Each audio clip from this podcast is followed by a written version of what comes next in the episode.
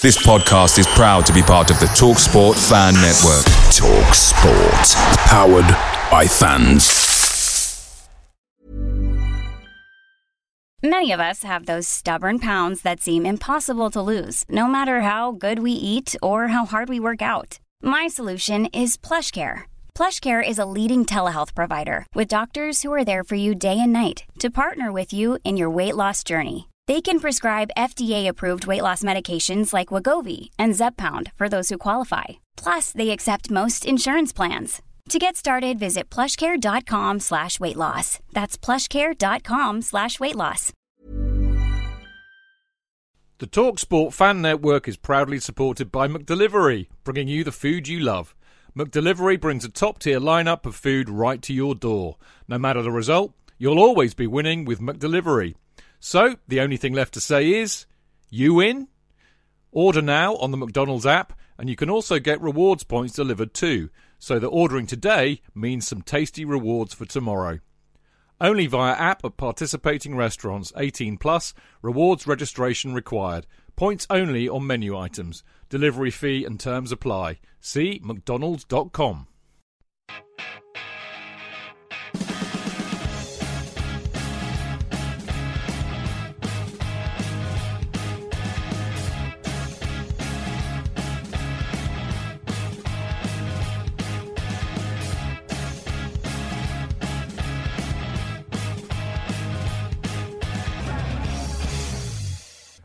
Welcome to the Chelsea Fancast, fueled by Guinness, powered by Celery, the show that is still perplexed and ever so slightly vexed.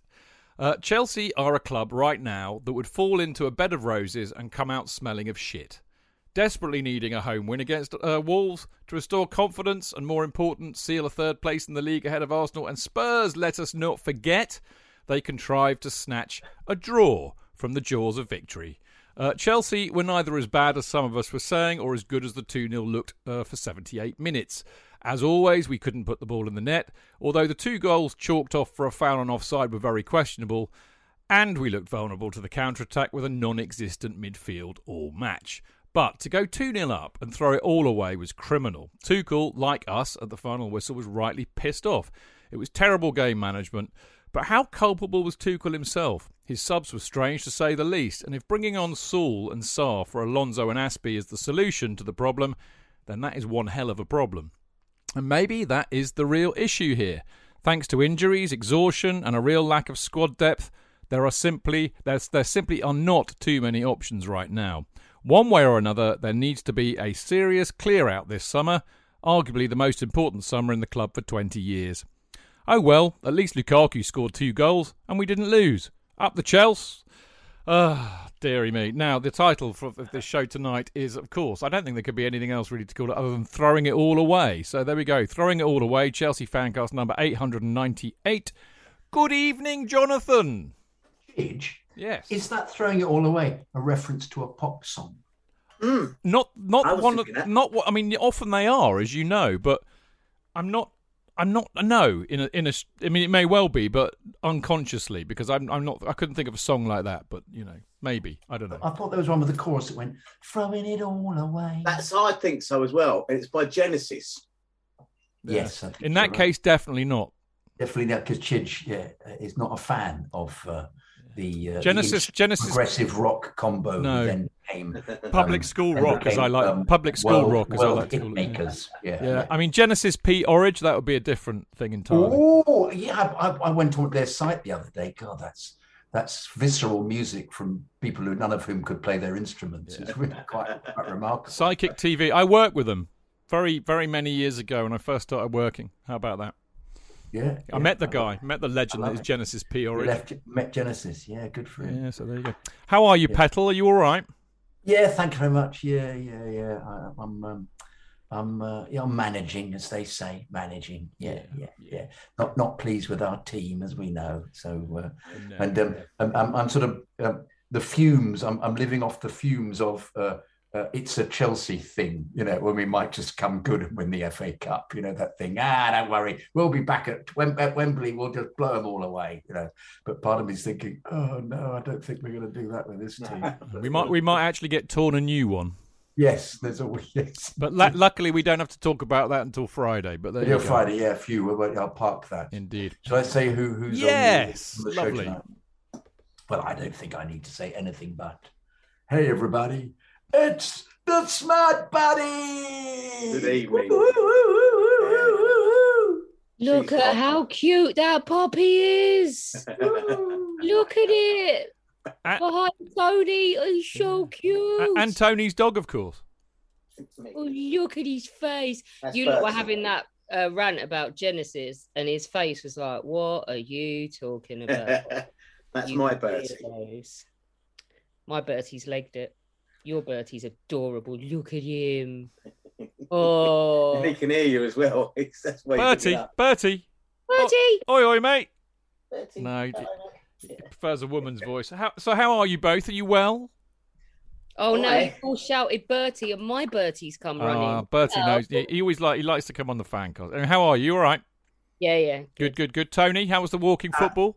It was very good. Um, as I said to you pre pre show start, I um, you know, we won eight five, managed to hold a three goal lead out for the last seven or eight minutes.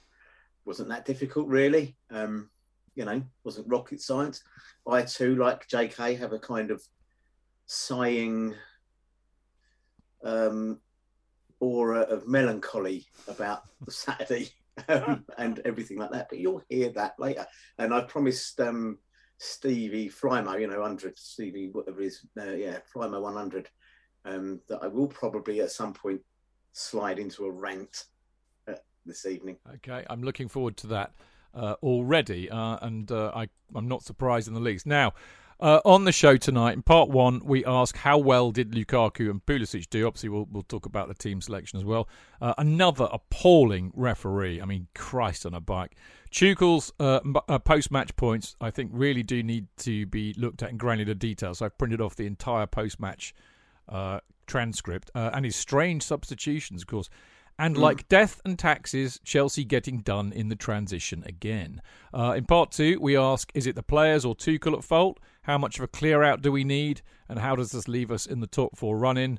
Oh, and uh, what did we think of Todd Boehly's presence at the bridge? Or rather, well, I think worthy of discussion. Anyway, uh, part three, we've got some cracking emails to read. I mean, we really do have some cracking emails to read out this week. So thank you for the people that sent them in. And in part four, we preview Wednesday night's match against Dirty Leeds. Uh, so I'm looking forward to that already. Now, as ever, don't forget you can listen to the show live every Monday at 7 p.m. Live, live. live. By going to Mixlr, which is mixlr.com forward slash Chelsea Hyper Fancast, where, of course, you can join in all the chat uh, and uh, the people posting on the live chat page during the show. Uh, jolly fine people they are too. Far too many to read out, but you know who you are. So there you go. Uh, of course, you know any other time we can uh, be got hold of via uh, at Chelsea Fancast on all of the relative media, social media. So there you go. All right, now after this very short break, we will be talking about the Wolves match.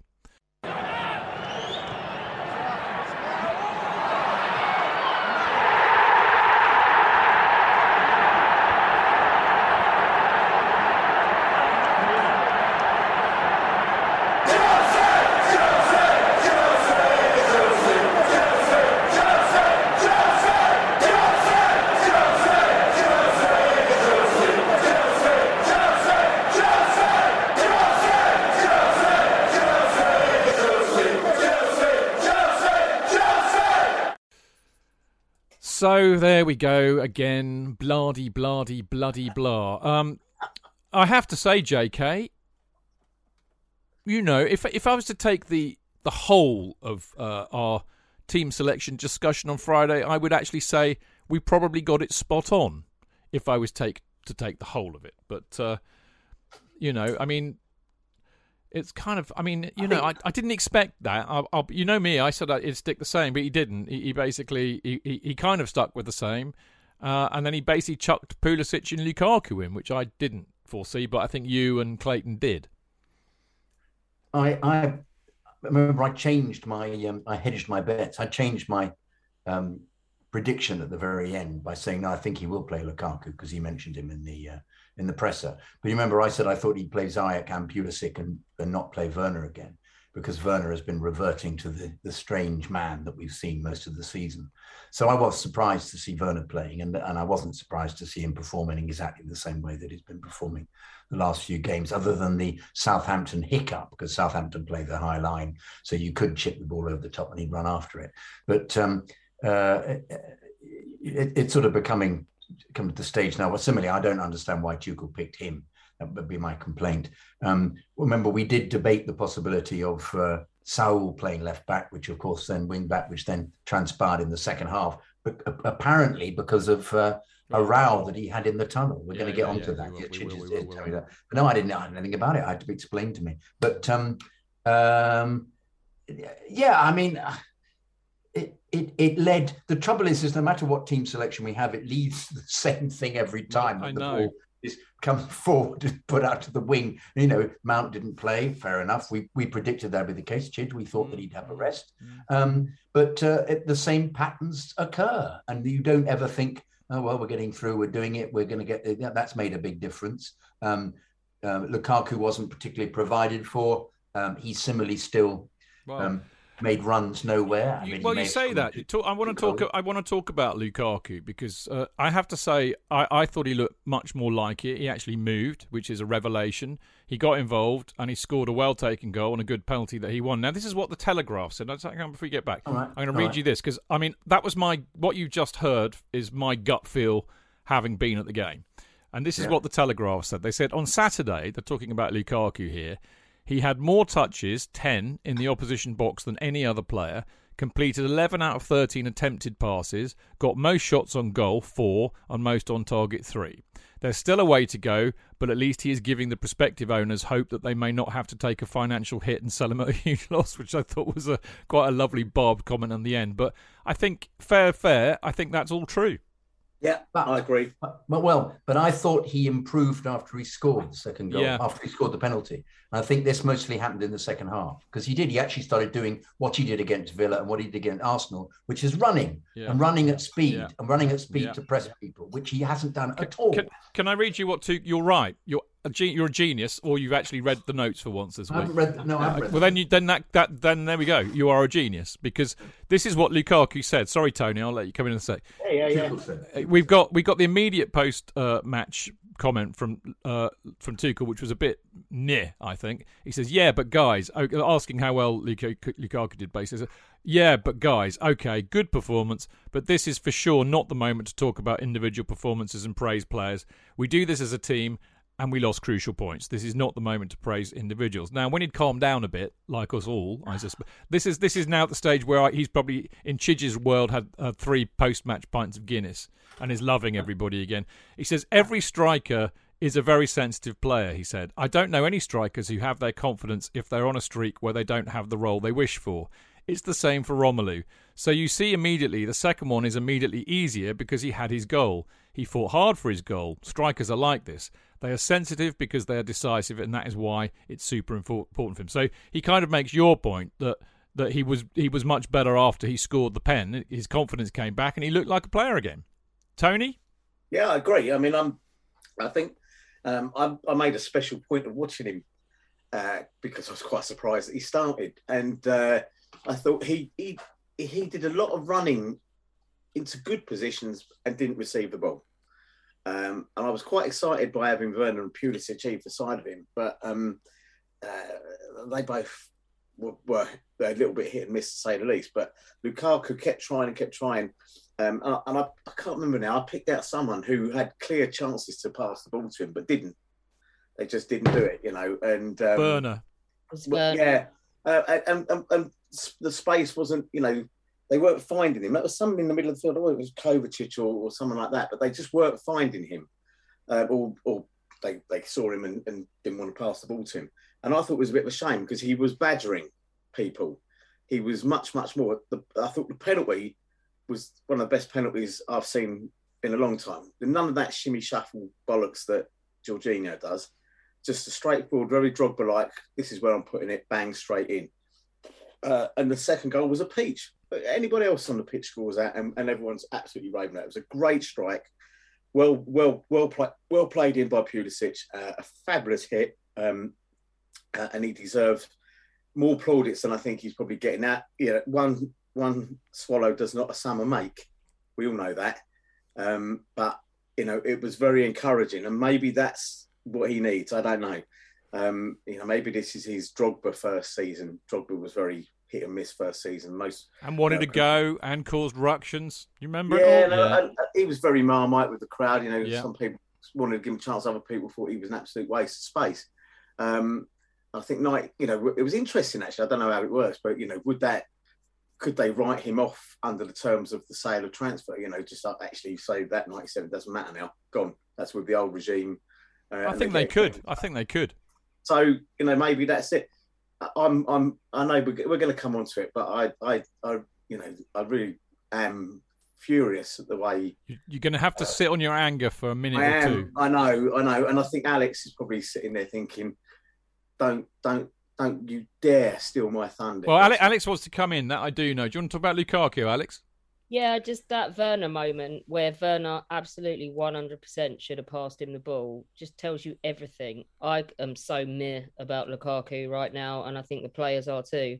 It's going to take more than him giving a shit for 45 minutes for his teammates to want to trust him with the ball when they've made the run in the box and they're, when they're going to give it up to someone and try and achieve something. They don't want to give it to him right now, and it's going to take more than him caring for a few minutes and running for a few minutes after all of the abject, dismal performances he's put in this season. Mm, I mean, what I would say is that, you know, I mean, obviously I was there at the match, and uh, you know, the the reality is is that we we don't pick up everything. We we pick up things that people who don't, you know, watch it on telly will never pick up.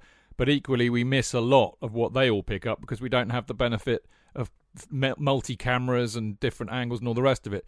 But I, I did. I got home number one, a early enough, and number two, unbelievably sober enough to actually catch the game of the day, which Chelsea's was, and uh, they all looked incredibly happy uh, that he'd scored, and they were all they all looked very as one. So you know, no argument there. Um, the other the other issue, J.K., the other person who got picked uh, that we kind of didn't necessarily expect to get picked was Pulisic. Um, I mean, basically, mate, I thought he had a pretty good game too. He made some good assists. Um, he did. He, he buzzed about. Yeah, I mean, buzzed did, about. Yeah. Do you think yeah. you know a bit like Lukaku, really, which we were we were tapping into there, weren't we? You know, he's another person whose whose future at Chelsea has a bit of a cloud over his head. Um, I mean, I would imagine for Pulisic. I mean, Lukaku, I think it's a different ask, isn't it? But I think Pulisic, it's it's all about consistency I would say. But does he have to do more, do you think? Is there a pressure for him to do more because of the position he plays? Like Lukaku in a way. Uh, I, I feel for him if he doesn't play regularly because I know some of them do thrive off playing uh, more and more often. But um, uh, I'd have liked Ziyech to have had a game instead of Werner just because um, he, he, actually got up very early and sprinted about a bit, old Ziyech, um, uh, perhaps trying to impress Tuchel that he was ready to come on. But um, uh, it seems to me that they, are they going to get in if if our manager prefers uh, Mason Mount, and if, if, Mason Mount then doesn't play, you'd have thought that um, Werner would have been given a rest. So I, I, don't know what's the combinations necessary. Does he think that Ziyech and Pulisic don't work together?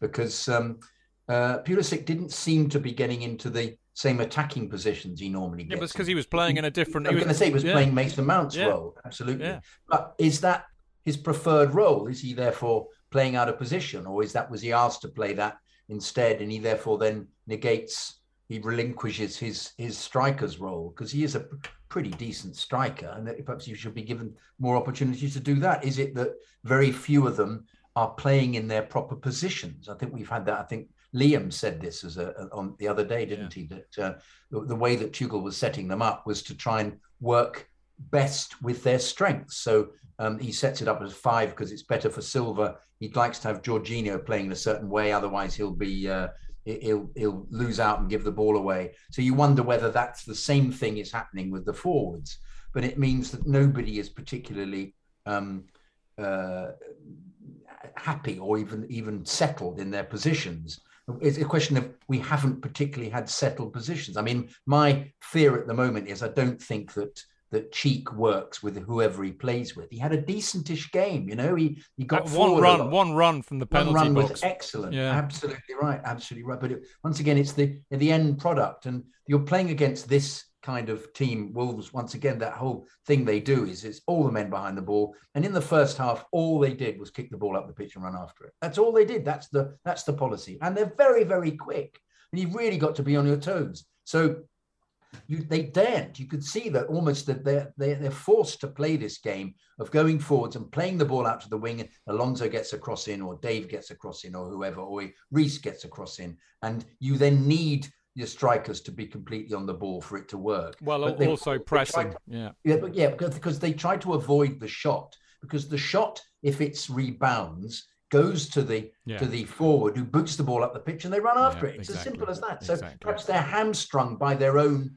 um, uh, lack of ability to get the ball in the net because there isn't a, a specific person able to score from that midfield posi- position. I mean, looking at City, City get the ball into the box more quickly. Yeah. So do Liverpool. Yeah. That's the main thing that happens. Well, the reason why I mean, when you watch City and Liverpool play, it looks like, in a sense, it almost make it almost looks like they're a counter-attacking side, even though they're basically not. They're possession-based side, but they but they move the ball around so quickly it stretches the opposition and leaves much more gaps for them to exploit.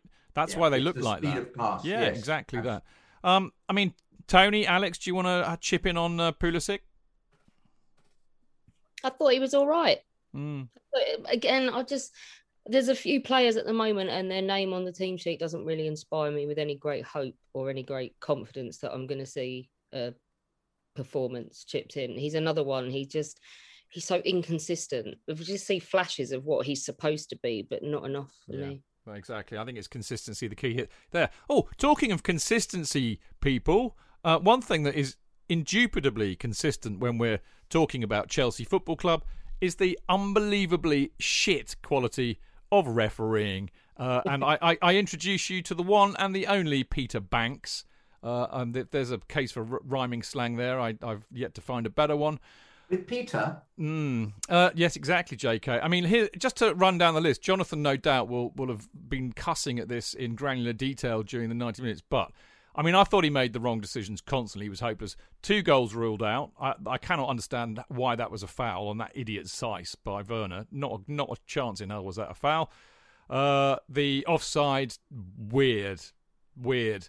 I don't actually think that uh, Lukaku was offside, but I think it was it was quite possibly, um, you know, cheek. But there seemed to be Wolves players that were were behind the ball, but I don't know. Maybe they were not interfering with play. I don't know.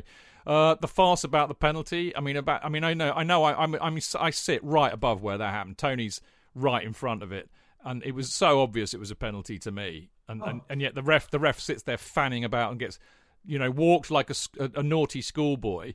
Uh, to go and watch the VAR. But the thing that really fucked me off more than anything, and I didn't know this until I got home, even though um, I was kind of conscious of it in the stadium, but they actually scored that equaliser 27 seconds after the uh, whistle should have gone at six minutes, because of course that's when that's we had six minutes extra time.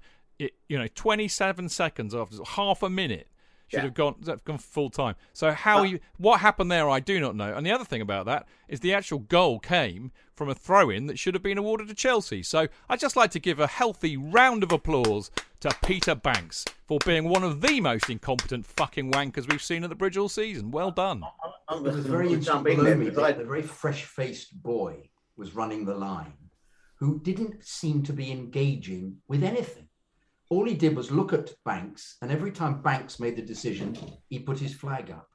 And it was interesting to see that penalty when the person who had the clear view of the penalty is our friend, the fresh-faced boy. Does nothing. Didn't the flag didn't twitch at all. Uh, he- he- his flag Yeah. came up, I think, uh, earlier on very quickly when the referee did it. It was all down to looking at the ref. And I think they are so scared, these linesmen, of making an error and then, you know, but the assessor says you shouldn't have been made that error. It's not up to you, it's up to the ref. That they they it's, they're in a they're in a, a, a, world, they're in a sheath of almost invisibility. Let me not be in a position where I have to make the decision. And as a consequence, he was so not involved. You could see all he was interested in doing was balling out of play and offsides. And it just leads to, you know, you hope then that VAR are going to be involved. But once again, you see something happen on the pitch and you think, why hasn't VAR? There are six of them looking at this. Why have they not interfered? Intervened, I should say, because they've had a very clear view of this. And what is the reason? The reason is they don't want to be seen to be undermining the referee on the pitch, which is absurd because the referee should be happy to be undermined because he can't see everything. And he relies on his linesman. The linesman, all they want to be doing is keeping up with the sodding game for offside because they're on a hiding to nothing. You can understand it. Therefore, let VAR do that aspect of it. And don't be ashamed, referee, if you get the decision wrong. Allow them to guide you. That's what it should be about. But no. Um, one thing I will say quickly before you come in, Tony, because Yeah. we've got some good people in Mixlr who've made some very good comments. Uh, Greg Gardner said the offside was correct in my opinion. I'm inclined to agree, Greg. Werner goal was robbery, absolutely. Yeah. Um, they were in their own half with 12 to 15 seconds after six six minutes. Yep. But Matt Young, Matt, of course, who we know well, he's been in, uh, you know, when we've done Q and A shows, and Matt, of course, is a is a referee, qualified referee. He says there was injury time in injury time. Well, yeah, I know, Matt. They're allowed to do that, and I've sat here moaning about them not doing that when when it's been to our advantage. So I, I, I agree that my comment about the 20 seconds, 27 seconds is probably very chidge-like and curmudgeonly, but uh, I'm allowed to gonna- be a curmudgeon. Tony. I was going to jump in on that because they make it very clear that they will be a minimum Yeah, I know. of six minutes. So people who do this, well, that means there's six. No, it doesn't. It, it means that when Havertz has the ball down in the fucking corner um, and can't just stick it in row Z, yeah, and gives it away so that it ends up coming back up the pitch. You know, um, yeah, our fir- the first goal we conceded was purely a bollocks up by Kovacic in the middle of the park when he tried to dribble past somebody Yeah. and lost Yeah. possession. Um, unusual, and I'm not going to pull him out for that because players do that all the time, but it was just so unnecessary to give it away there. But the biggest criticism of the referee, the penalty, um, it, although in, in retrospect, it, it, it was very clear. When it happened, it happened quite quickly in real time. And I would say that the people all around me were 50 50. Yeah, 50% saying, no, no way, that's a penalty. We're not getting that. And the other 50 saying, hold on a minute, this has taken a long time through VAR. And you know, the minute the referee goes over to check it, it's probably going to be given. Yeah, because that's that seems to be the thing. Once the check is is requested, um, the, the decision is going to go in favour of the penalty or the sending off or whatever. Because we saw it with um, Luke Ayling yesterday, didn't we? The um, uh, the Leeds lad who nearly chopped the Arsenal uh, player in half or whatever it was. Um, so I think I think it, it, he wasn't the greatest referee. I've, I've seen far worse there.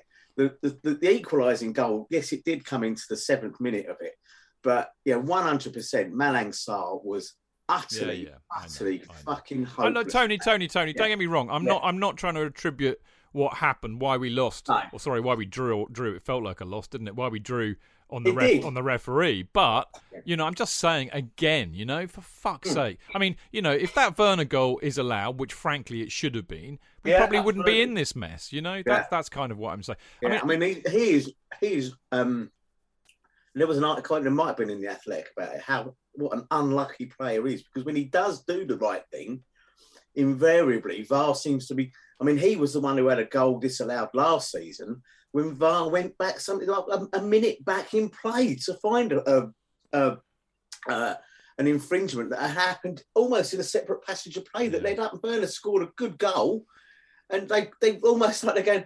Is that that German chat? All right, well, we'll wind that back until we can find something that they can burn it on. He- You know, he was.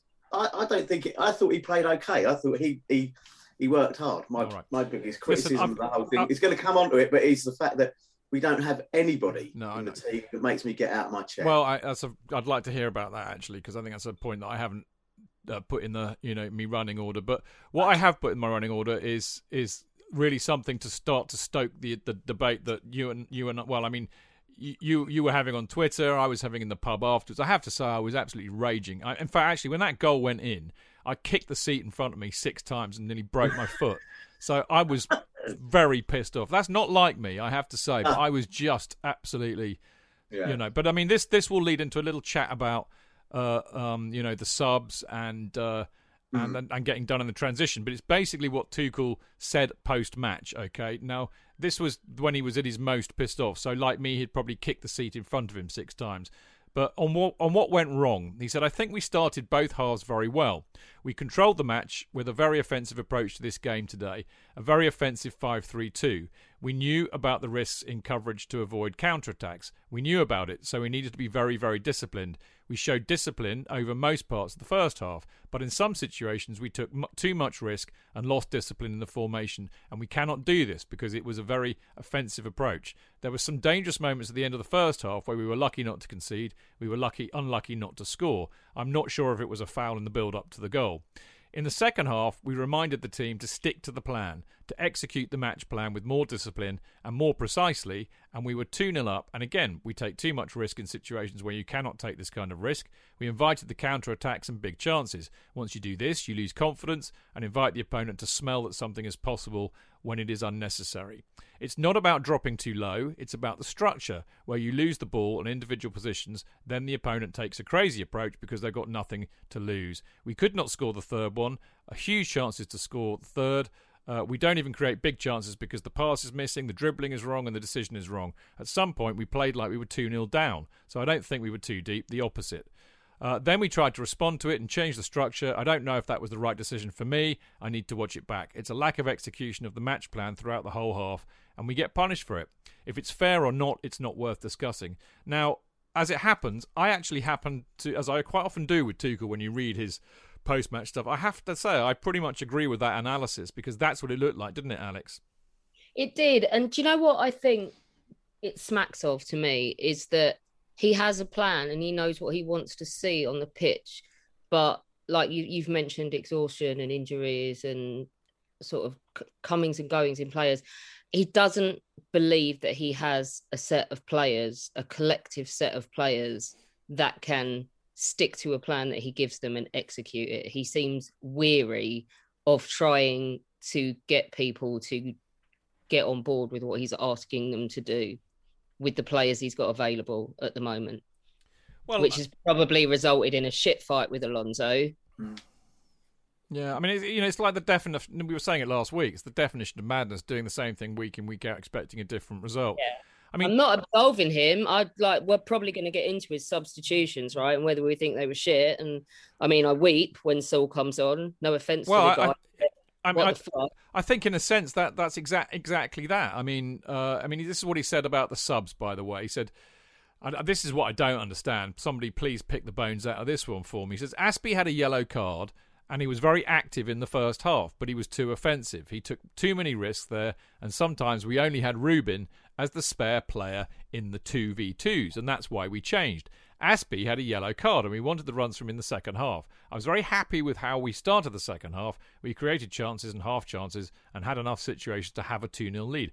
Now, here's the interesting thing Marcus yeah. was not injured. It was just a decision we made. oh dear, poor old. Quite damning in itself, isn't it? It's because you were he was shit, so I took him off. Is why he's the loose translation. Yeah. I don't actually think he was. I don't, so... I don't think he was shit. I, know, I don't know what that was about. The problem is he wouldn't do as he was told. Right, I think that's what caused the argument. It seems to me like Tuchel's gone at them with a game plan. He's told them what he wants, and they haven't given it to him, and that's his frustration. And I'm not saying that that means he's completely absolvable of all of all culpability in the fact that we didn't win this game.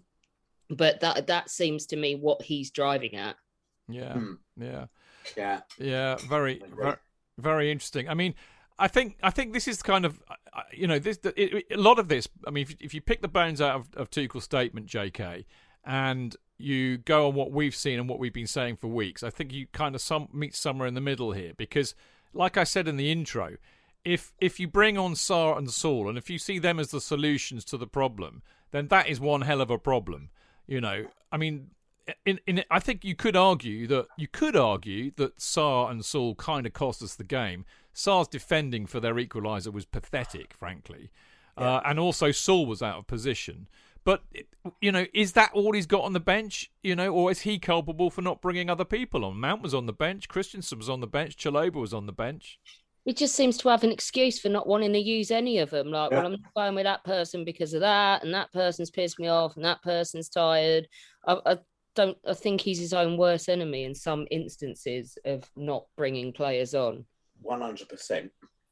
I mean, You're what on, John, don't- Jonathan. I've You're on mute, mate. I've lost track of what his beef is supposed to be with Chalobah. Well, But, none of us know. None of us can Exactly. understand that. So I just think he's got a list of people in his head who he ain't going to use because they've pissed him off, and that's when you're already low on options. It's Yeah. not helping you. That that does seem to be cutting one's nose off to spite one's face, J.K. But also, it, it's worrying me that we've gone into a, a world of Frank here. Yeah. he's fa- falling out with players and that won't pick them because they're not um, doing what's correct. Yeah, the Chalobah thing is really mis- is is is slightly bewildering, um, unless he doesn't feel that he's been playing up to, to the right level in training. We never know what's going on. I just think that he he clearly just brought Sarr on for the last few minutes. I think as a tactical substitution, just to, to Well, he slow went, the he went four at the down. back. And I know, but no, but he also brought him on to um, uh, just because he was speedy and he's got fresh legs. Yeah. However, it never occurred to him that when that ball went out to the wing, he would just be standing in the middle and the winger would be completely unmarked as was the situation. It was all. It was awful, Jake. It was awful, wasn't it? Unbelievable, man. awful. It was, but uh, it's tricky, isn't it? Because it, we're, we're in the same conversation every every game now. It's very difficult. We, You know, we are in the definition come of madness. Yeah, we are. We're trying to come up with reasons about. We talk this, about the same we- thing every week, expecting a different that's result. Right. That's right. We're- We're not. What are we supposed to do? We're looking at it and think we can't offer. We're not Tuchel, you know. We're but we're just observing that they, you know, the build up is slow. He has a word with them. They increase it. He, uh, the ball still goes out to the wings. Um, somebody bangs the ball down the pitch and runs after it, and they're quicker than our players, and they get there to put the ball. And D seems to be slightly flapping at everything, and you don't feel he's got great. I've got great confidence in him, and uh, you think, is this what? What is this all down to exhaustion? Then you're then thinking to yourself, okay, all right, yeah, they have had an unbelievably hard season, um, more games and more minutes than anybody else. Perhaps the the Real Madrid game actually did psychologically affect them, but surely they should be able to balance. And there's the the other aspect of the club being taken over. Yes, we should make that excuse. Oh, uh, they're, they're not the other one. He's, they're not his players. Um, but the big thing about we have to remember, of course, is that he made this group of players. He got them to win the Champions League. So he's very good at making base metal into gold. So therefore, he should be. You know, he's going to be the man carrying on with them, and they probably will give him some players to, some new players Oh, to. certainly will, we're talking yeah. about. We're going to get onto we a clear out. Yeah, we will. We will. Listen, I tell you what. One thing that's exactly, um, exactly what you said, talking about it yet again, but actually was so fucking obvious it's not true. I'm talking about getting done in the transition. Um, yeah.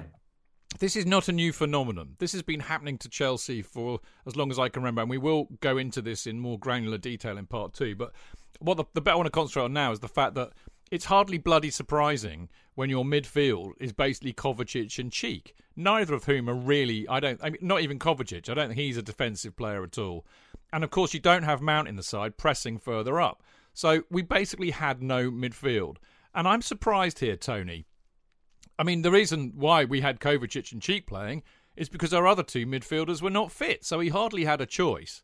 Um, but I just think, well, did he? Is that really true? I mean, we know Saul can play there, although he's been shit. Um, but why? What? Why, for example, hasn't he tried Reece James as a as a defensive midfielder more often? I mean, we, he's done it before. He did it at Wigan. He can tackle. He can pass. He's got speed. He's got intelligence. I mean, I suppose the only reason why he might not have done is then who plays right wing back. But you know, it just makes me wonder sometimes: is he is he really really thinking about it? I don't know. What do you reckon, Tone? Well, he's got a bit Ranieri-ish for me. You know, with this almost constant kind of tinkering, but no one's going to point it out and say, you know, just occasionally the emperor isn't wearing any clothes, and I think he wasn't wearing any clothes on Saturday. I, I, I, I found look, Kovacic. That was his first start, isn't it, for quite a while, isn't it? He's had a few games out with injury.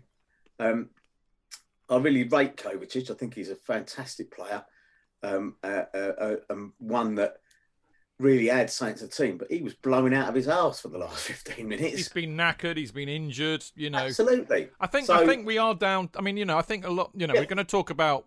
But who know, could have come in there? Is if you if you were at a point of the game where you know the, the crowd are starting to sense a slight turn or whatever, you've got 11, 12 minutes to go, you're 2 0 up. one of your midfielders who's been a rock for you, but he's patently now starting to suffer. Bring on Mason Mount, put him in there, bit of dynamism. Well, yeah. Somebody's going to run at people. Or or That- or, Ch- or, or Chalobah. He's played in defensive midfield for two cool Exactly. this season. Exactly. So I found number one, I, uh, the, the the whole Saul thing is is beyond me. There, there's a player who must be going back to Atletico Madrid because I just cannot see what he's offering. Uh, Sarr, look, I, I'm sorry, but he wouldn't get in QPR's team. I don't think he's he's nowhere near. Then he, he'd be QP Sar then, wouldn't he?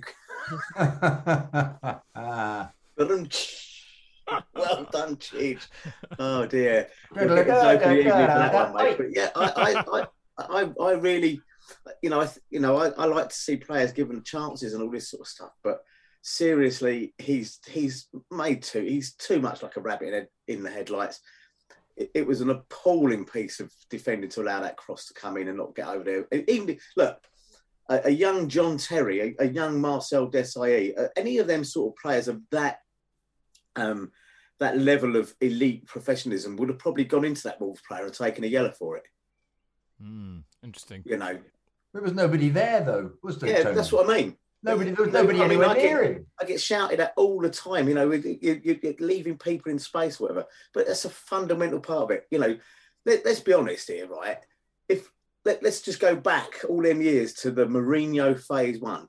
At two 0 up with ten minutes to go, we could have gone down the pub because you knew no one was going to get near us. You knew Drogba could run the ball into the corner, right? He's replaced Haver, uh, Lukaku with Havertz. I think Lukaku can hold the ball in the corner. He's a big brute of a player who can actually stand there, elbowing people out of the way.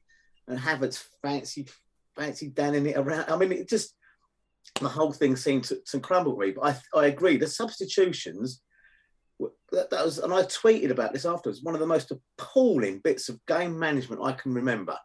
You're two 0 up with ten minutes to go.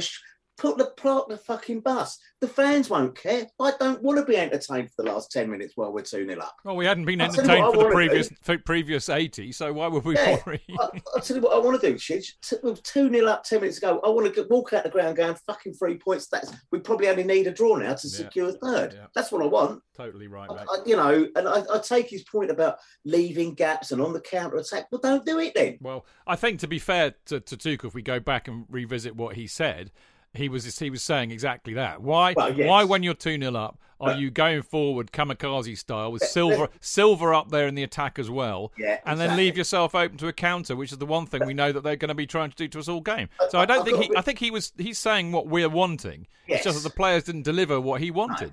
And I, uh, but it's a pattern, Chidge. I know, but it's been He's a pattern paid for a long time. to spot these patterns and make this stuff stop happening. I absolutely do not want him to go. I think if Roman had been in charge, he might have well No, have been well- a bit of an iffy stage here. Yeah, but with- you know what? We, we'll never know that. No, we'll never We'll know. never but know what I would say is, uh, yeah, he hasn't got his team. This has been well discussed in, in the Athletic and other uh, other papers Yeah. as well. Okay. Our, our our revolving door policy on managers has meant that every manager has come in and had to try and work with the previous manager's team, Yeah, I know. and, and they've never been given a chance to build up. I want him to stay. I want him to do well, but I also want to get away from this. He, he seems to get a free pass from a lot of people when they go. Well, I think- not I- yeah, but I think- fault. mate, No, mate, this ma- one's. Tony, I think there's a reason for that, and and we've we, we talk, we've talked about it every show for the last two months, so we know what that is. But look, you're I, I do agree with you in essence. Nobody, uh, i- you know, nobody is beyond criticism. Nobody is beyond judgment, and you know he, he is like everybody else in that respect. And I think I think what would, what I've been trying to say in this this show so far is that there are clear examples of where actually Yeah. may, maybe he didn't get it right. He's not infallible, you know. Even, uh, only me and JK are infallible. No, of course we're not. I think we're, we're- it's another word that ends in bubble or something like that. Anyway, talking of, uh, I'm looking at JK's face and I'm thinking he's got a word for a, a he's trying to think of one now. I I can see. I tell Yeah, yeah, I know, yeah, you can gullible, What? Gullible. Gullible, Gullible. Incorrigible. incorrigible. That's my favourite. That's my, Well my favourite. That's my favourite so far. Inhospitable. As a writer, in it. Inhospitable. Yeah, like, I like that. No, I like incorrigible. That gets my vote. Now, listen, I'll tell you what else gets my vote. Uh, actually, uh, it's the Chelsea, well, you know, the CFC UK fanzine. Um, last chance to get it this season. Uh, the last one, uh, you'll probably be able to get it at the Leicester match. Hopefully, the Watford match if Dave's printed enough. Um, so maybe it's a good time for you now to start thinking about next season. Now, obviously, if you go to a match, it's easy. You just uh, go to the stall opposite Fulham Broadway and you pick up a copy for only a pound. Uh, or you listen out on the Fulham Road and you'll hear various sellers saying just the same and you buy one for a quid. Um, but if you don't go to the match, then what do you do? Well, it's easy. You can subscribe, and that means you get them sent in the post all year, about eight or ten, depending on how many we do. Um, and the email address to inquire as to how to subscribe is fanzine at cfcuk.net. Uh, and that will cost you for every issue in a season 16 quid in the UK, 35 quid in Europe, 45 quid for the rest of the world. Uh, and if you can't do that, then that's all right. You can you don't have to have a hard copy. You can have a an emailable PDF version, uh, and a subscription for a year for the digital copy is six quid or a pound each. Uh, either option you can pay via PayPal. Of course, the address being fanzine at cfcuk.net, as I said. But best to email Dave at that email address first and get it all sorted out for next season. There you go. Now we're going to be back in a very short while to get our teeth more into the players versus Tuchel argument. Chidge. JK, in all the years you've been following Chelsea, you hardly ever miss a match, home or away. But how would you feel if you couldn't be there and it's not on TV? Oh, I- I'd be bereft. Inconsolable. The thought of missing my beloved Blue Boys live. it's all too much. I know, JK, I know. It's all a bit too much, isn't it? Yes. Well, panic not. NordVPN have come to the rescue. they have. Yep, NordVPN allows us to watch any match, even if it's not on live TV here. They do. Yeah, they do. With just one click, they switch your virtual location to a country which is showing the match, and they act as your cyber bodyguard whilst online, protecting your personal data and sensitive info like card details and passwords. Oh, wow. Great. Ah, but yeah, I bet that'll cost me a fortune. Actually, JK, it's only the price of a cup of coffee per month, and you can use your account across six devices. It's a bargain, JK, and best of all, no more tears for you. Oh, thank you. Thank you, NordVPN. I'm so happy. I could cry. Where do I sign up, Chidge? Well, to get the best discount off your NordVPN plan, go to nordvpn.com forward slash Chelsea Fancast. There's no risk with Nord's 30 day money back guarantee, and you'll help support the Chelsea Fancast. The link is in the podcast episode description box. Away days are great, but there's nothing quite like playing at home. The same goes for McDonald's. Maximise your home ground advantage with McDelivery. You in? Order now on the McDonald's app. At participating restaurants, 18 plus, serving times, delivery fee and terms apply. See mcdonalds.com.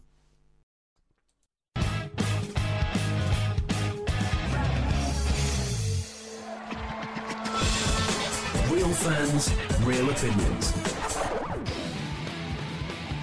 I'm Jason Cundy, and you're listening to Chidge and the boys on the Chelsea Football Fancast. Total nutters and proper Chelsea.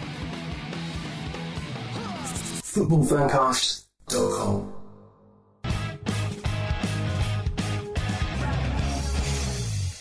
Welcome back. This is the Chelsea Fancast. I am, of course, Stamford Chidge, and I'm joined by the Right Honourable Lord of the Privy Seal, uh, Sir Jonathan St. John Kidd. You think, speaking of the Privy Seal, I ought to go and have a wee in a minute. But anyway, carry on. Yeah. Because that, of course, is a privy. It's where you went. Um, I, I uh, was not privy to that information. Oh, Chidge, Oh, you, he's- are, you are, are Hang on tonight, in- isn't incandescent with heat. You are. Blimey, blimey, O'Reilly.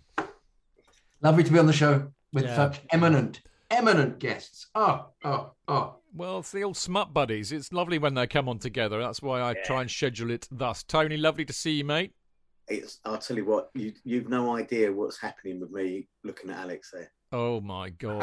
oh my god. But she just bats it away. She She's does so bats cool, it away, calm, and collected, isn't know. she? I'm not sure you're allowed to say that anymore, Tony. Yeah. Uh, Probably not. I, I'm, I'm, you can because Alex is not a woke dickhead who's going to cry. Thank Yeah. you, darling. See? There you go. She's not. Lovely to see you out. Always lovely to see you, especially when you spent the day on the Medway. I drove the boat. Did They you? put me in charge of a 70 ton vessel My God. and I drove it. You broke. alone. You, you did it. You managed it. I did, yeah. I was at the wheel. He taught me uh, how to steer, uh, read the chart and steer the boys. Obviously, the qualified person was watching at all times, but I was driving the boat. Well, I'm I'm heartily and mightily impressed. Um, I wish you could drive the boat that is Chelsea FC actually, because that might help us considerably. Anyway, we're gonna we're gonna we're gonna get our teeth well and truly into this whole player versus Tuchel issue that we kind of started in part one.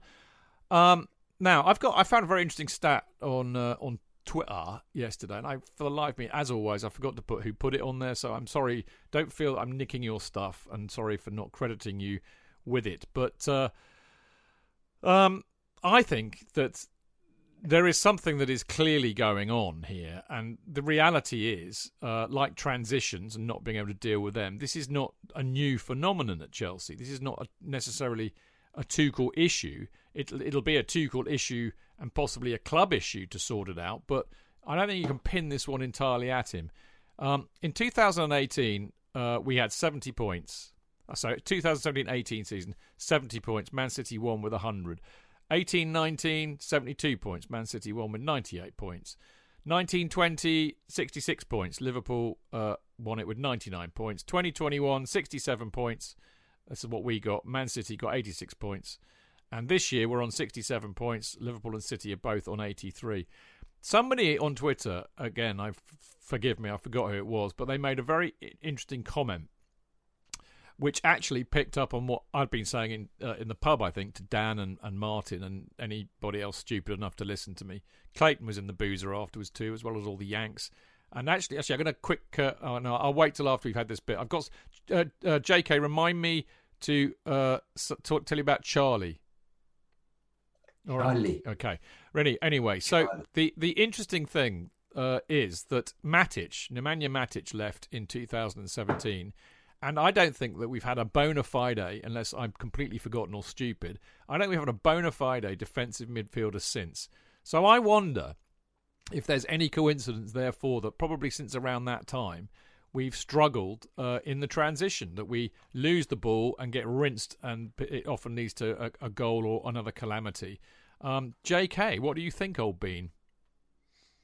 Uh, wasn't Kante originally that man? No, I don't think he's. I mean, I think we were under the misapprehension that he was. I don't think he was a. I don't think he was a d- d- defensive midfielder.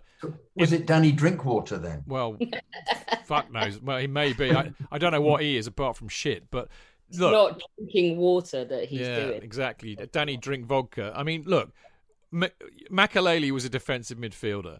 Mm. Yeah. John Mc- Obi Mikel was an absolutely outstanding defensive midfielder. By which I mean they they got a nosebleed if they went over the halfway line. Yeah. They were there to shield the defence. They Yeah. interrupted play and they made a simple pass, usually sideways or forwards, to a player with more talent to go and create something. That was Correct. their role, and that's what they did. And Nemanja Matic, who was nowhere near as good as Mikel in my opinion, but did a reasonable job. Kante was such a phenomenal player in a, in a way. He could do all lots of different things. Uh, I- mean, I think he, he could be a disruptor. He would nick the ball, he would intercept it from people, and then run with it. But I, I, I don't think you can call him just a defensive midfielder. I'm still struggling to know what to call Kante, but I, I don't think on a defensively on a defensive midfield point he's ever done exactly what Makelele, Matic, or uh, Mikel did. So, Alex, you, Oh, uh, as just to play devil's advocate, I don't believe Mikel was bought for that. no, he Uh, wasn't. But Mourinho Mourinho- turned him into a very good Mourinho one. Turned him into it and shoehorned him into it, but that's not why we bought him. So that's, uh, uh, I, I, do we just not have a history of buying players in that Well, hang on a minute. We got we got Makelele who defined the role. You know, we bought Makelele from Real Madrid because they didn't like him because they because he couldn't score bicycle kicks, you know, five times a season, and they didn't understand him. So he he he, he left not being misunderstood and came to us and helped us win the Premier League. You know, Makelele defined that role.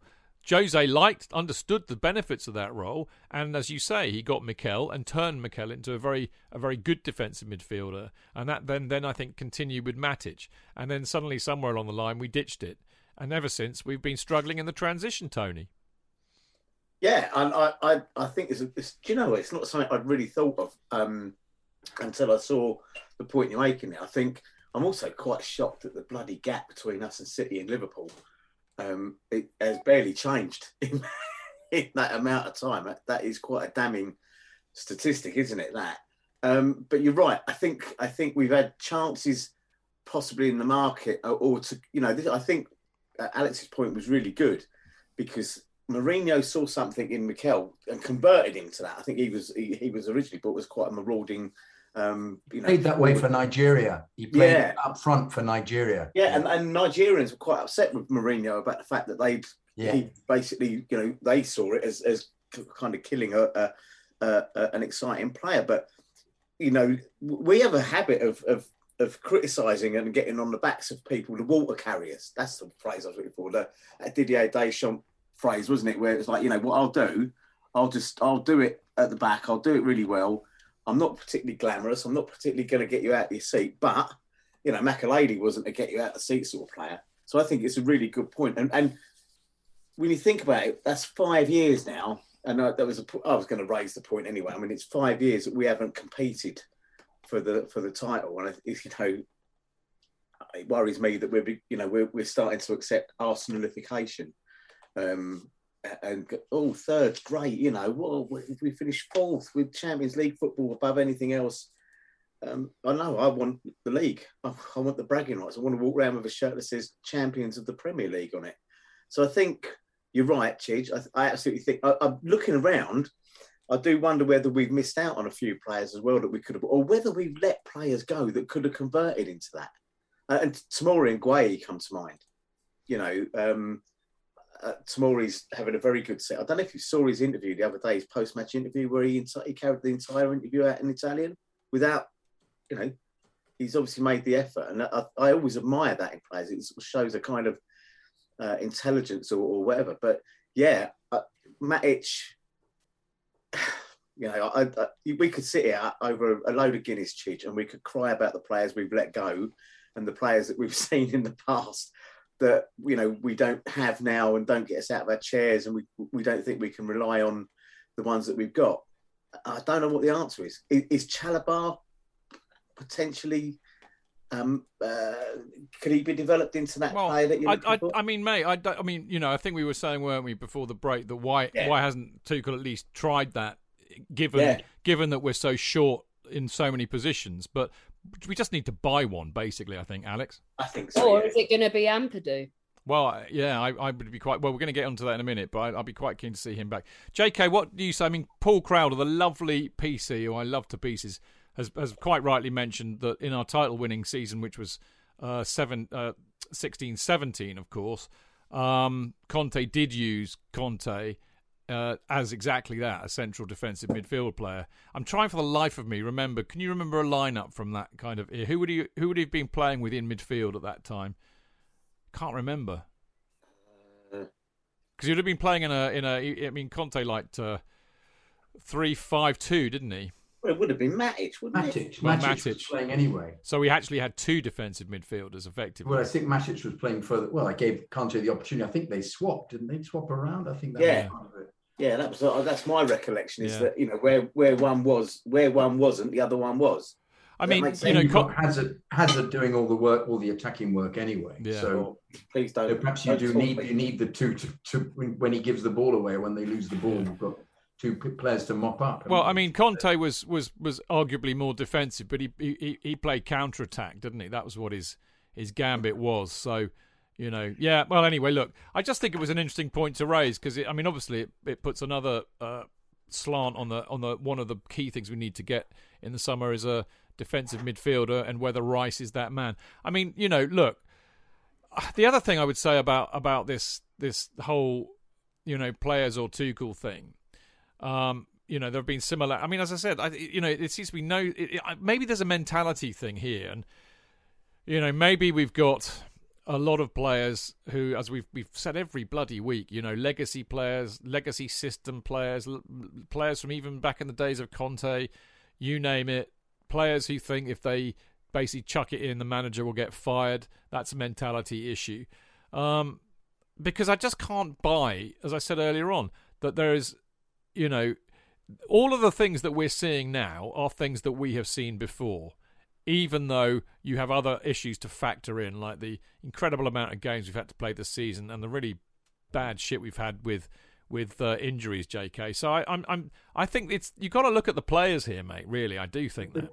But Chidge, most significantly, the same pattern happened at the end of last season, if you remember. In the We- league, In the league, yeah. And Yeah, then we but- went, and then we lost the FA Cup final, and won the Champions League. but we had all all eyes on the Champions League. We thought so at the time, if you remember, because we were Yeah, playing brilliantly in that competition and stinking the place out everywhere else, weren't we? Yeah, yeah. So perhaps at the moment he, you know, he's trying to pace them, and uh, uh, or perhaps they are themselves pacing themselves for the because of the cup final coming up. Well, I mean, in Psychologically, whether that's happening in, you know, Yeah. They can't happen. And in the and the- you know in the cold light of day, mate, if they win the FA Cup this season and they finish third or fourth, you got to say, well, well done.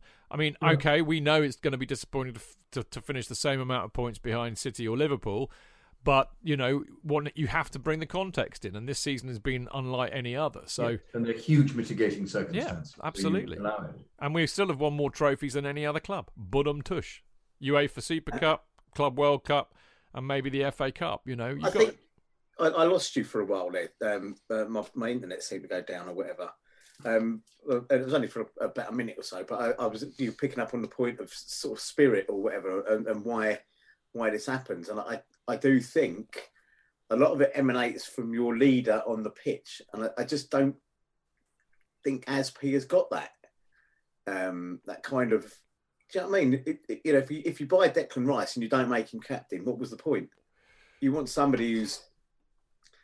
I mean, Declan Rice got himself in a bit of trouble last week, didn't he? Because he basically went up to the ref and called him bent, didn't he? yeah, he, he got that from being at Chelsea, I reckon. Well, that's it. yeah, That's it. And I missed that. And I, I missed that. I mean, you know, Rudiger was was less shithousery than less less of his shithousery than normal. So I wonder whether his mind is on the fact that he's going and it's it, you know, not a deliberate uh, sort of sitting back, if you like, or, or taking his foot off the pedal. It subconsciously happens when you know you're going to be going somewhere else. A kind of human nature thing. And I, I think that when you talk about never say die spirit, and you look at Real Madrid last week uh, uh, and the way uh, and what they did to us, and this is their third round when they've done it. Uh, I think on the bounce, but you look at those Chelsea teams previously where you had JT as a captain, where you had that bastard, for want of a better phrase, on the pitch.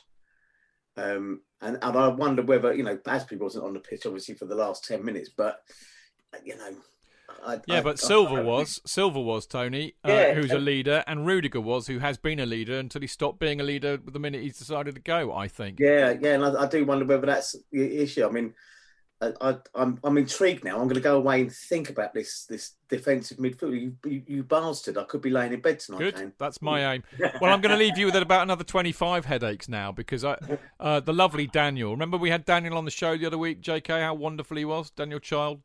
Yeah. Yeah, I'm going to try and get him back. Actually, he was he was great fun having him on the show. But he's he's a he's a smart cookie. But he put out this tweet, and I never ever reply to these because I just think they're so juvenile normally. But I, I thought no, that's a really good one, Daniel. I'm going I'm in. You count me in. I said, uh, and he basically was kind of wondering how many players he could name that were- that were definitely still going to be here next year or deserve to be.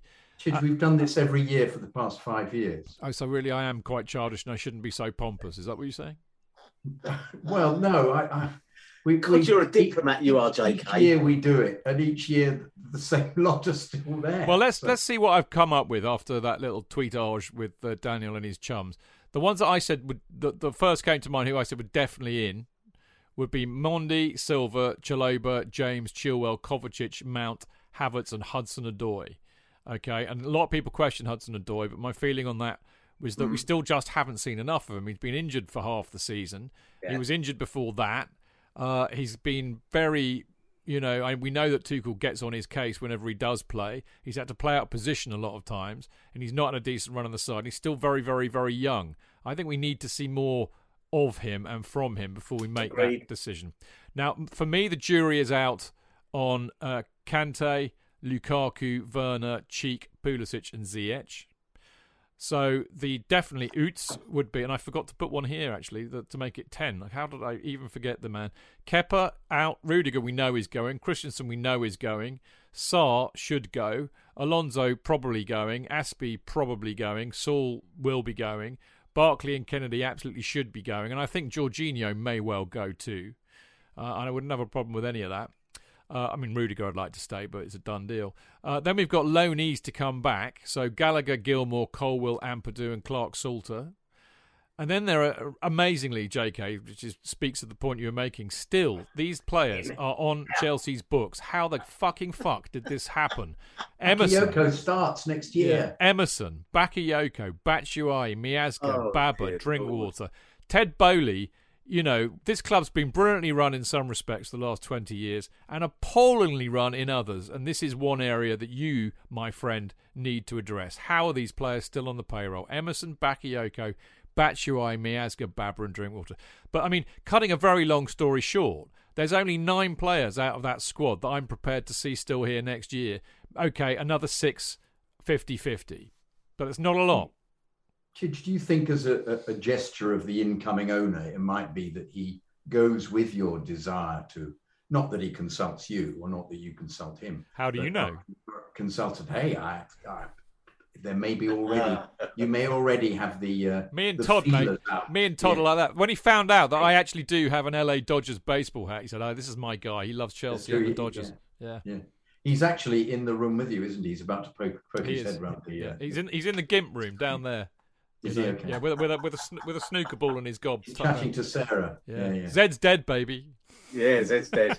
But, um, but yeah, it might be that he then goes, yeah, okay, we'll we'll get about four marquee signings with We- the new owners. We may well do. I mean, uh, uh, I, I, I mean, this begs another question, doesn't it, guys? And that is, um, I mean, what I'm saying, and I don't know if you agree with me. It sounds like you're broadly in agreement, but if there are that, that few players that we absolutely definitely want to have here still, and you know, another six with a question mark out, and nine, sorry, ten that will be out, and six that should never see Stamford Bridge again. That's a lot of players to ship out in one season. And It is. You know, it's a massive disruption that happens. And we remember last season when Tuchel was saying, "No, I, I'm, I'm creating a family here, and I like it like that."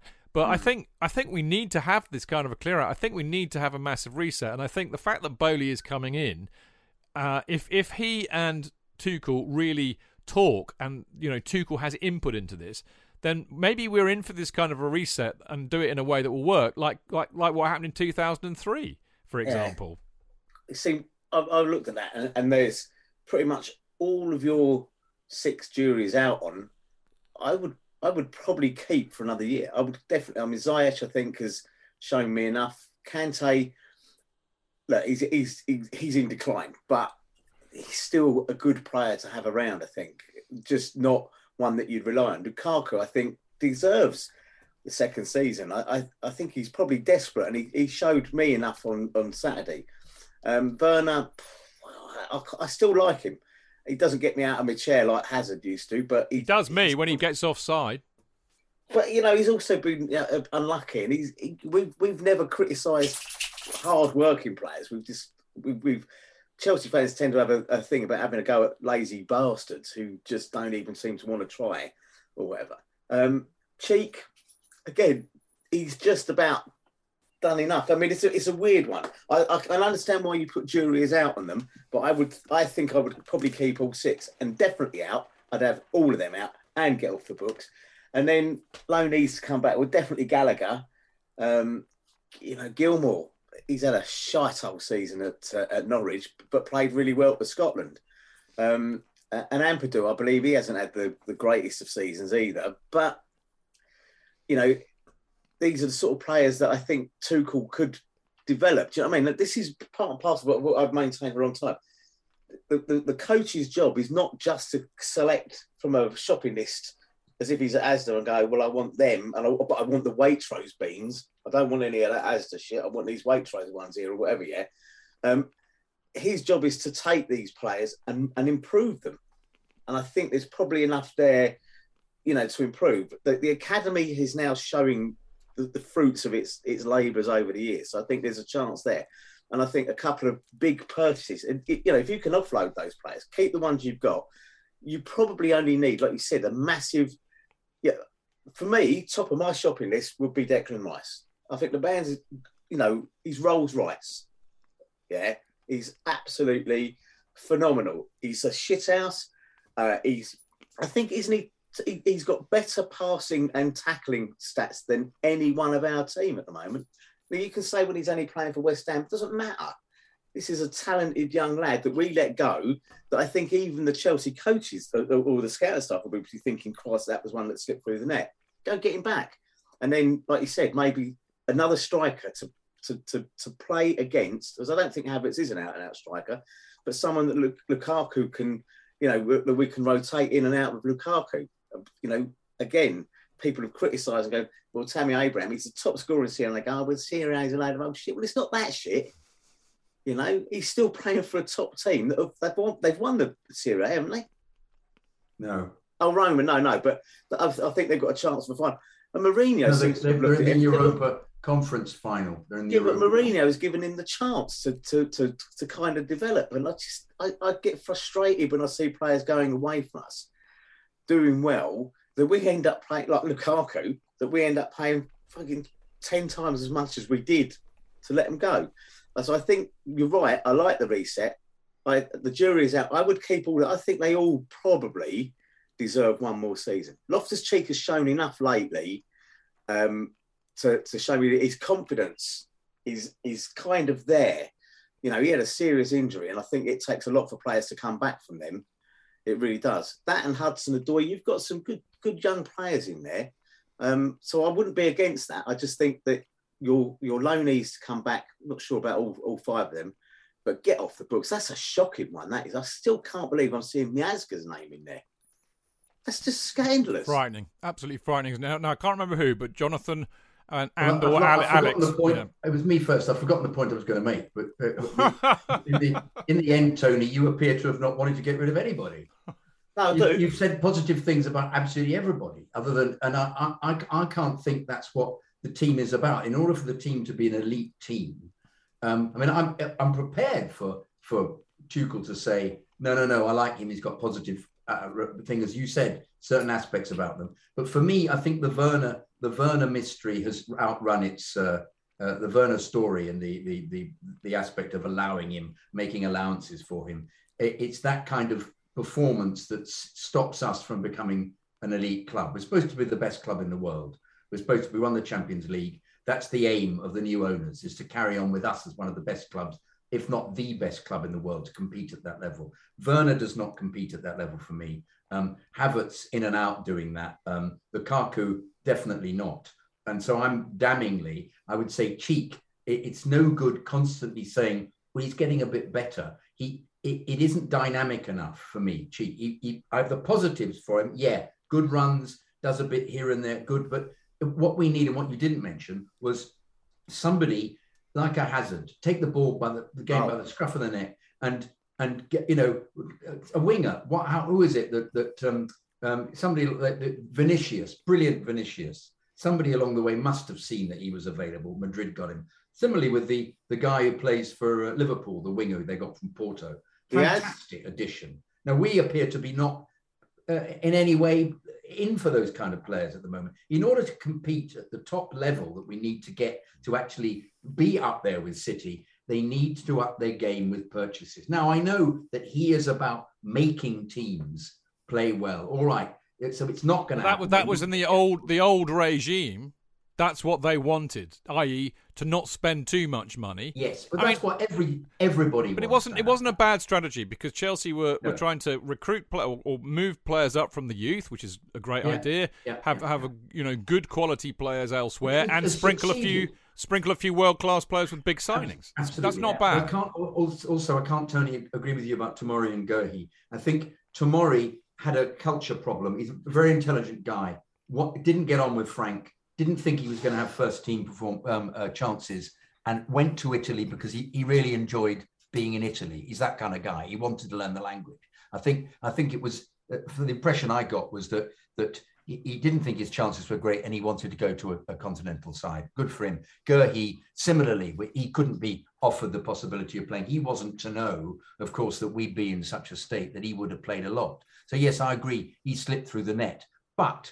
Um, and Livramento the same. But Livramento he's now got injured, of course, and and um, um, what's his face at Southampton is uh, Broja. Broja is gone a bit off the boil. He's been slightly found out. So it's it's easy to look at these players and go, oh, we shouldn't have let them go. go. But they decided to go we the it's it's fantastic that the the that Cobham is producing this kind of player. But for me, um, you've got to let go some of these players and just we've got to give up with the possibility they might come good and just accept that something needs to happen so he gets his players in that that that Tuchel actually gets players that he wants to work with rather than working with players he's trying to make better who are ultimately letting him down for me Yeah, I mean, what I think you, uh, you have to be realistic and, and say that they're not going to do a massive clear. No one's ever done it well, we did we did in 2003.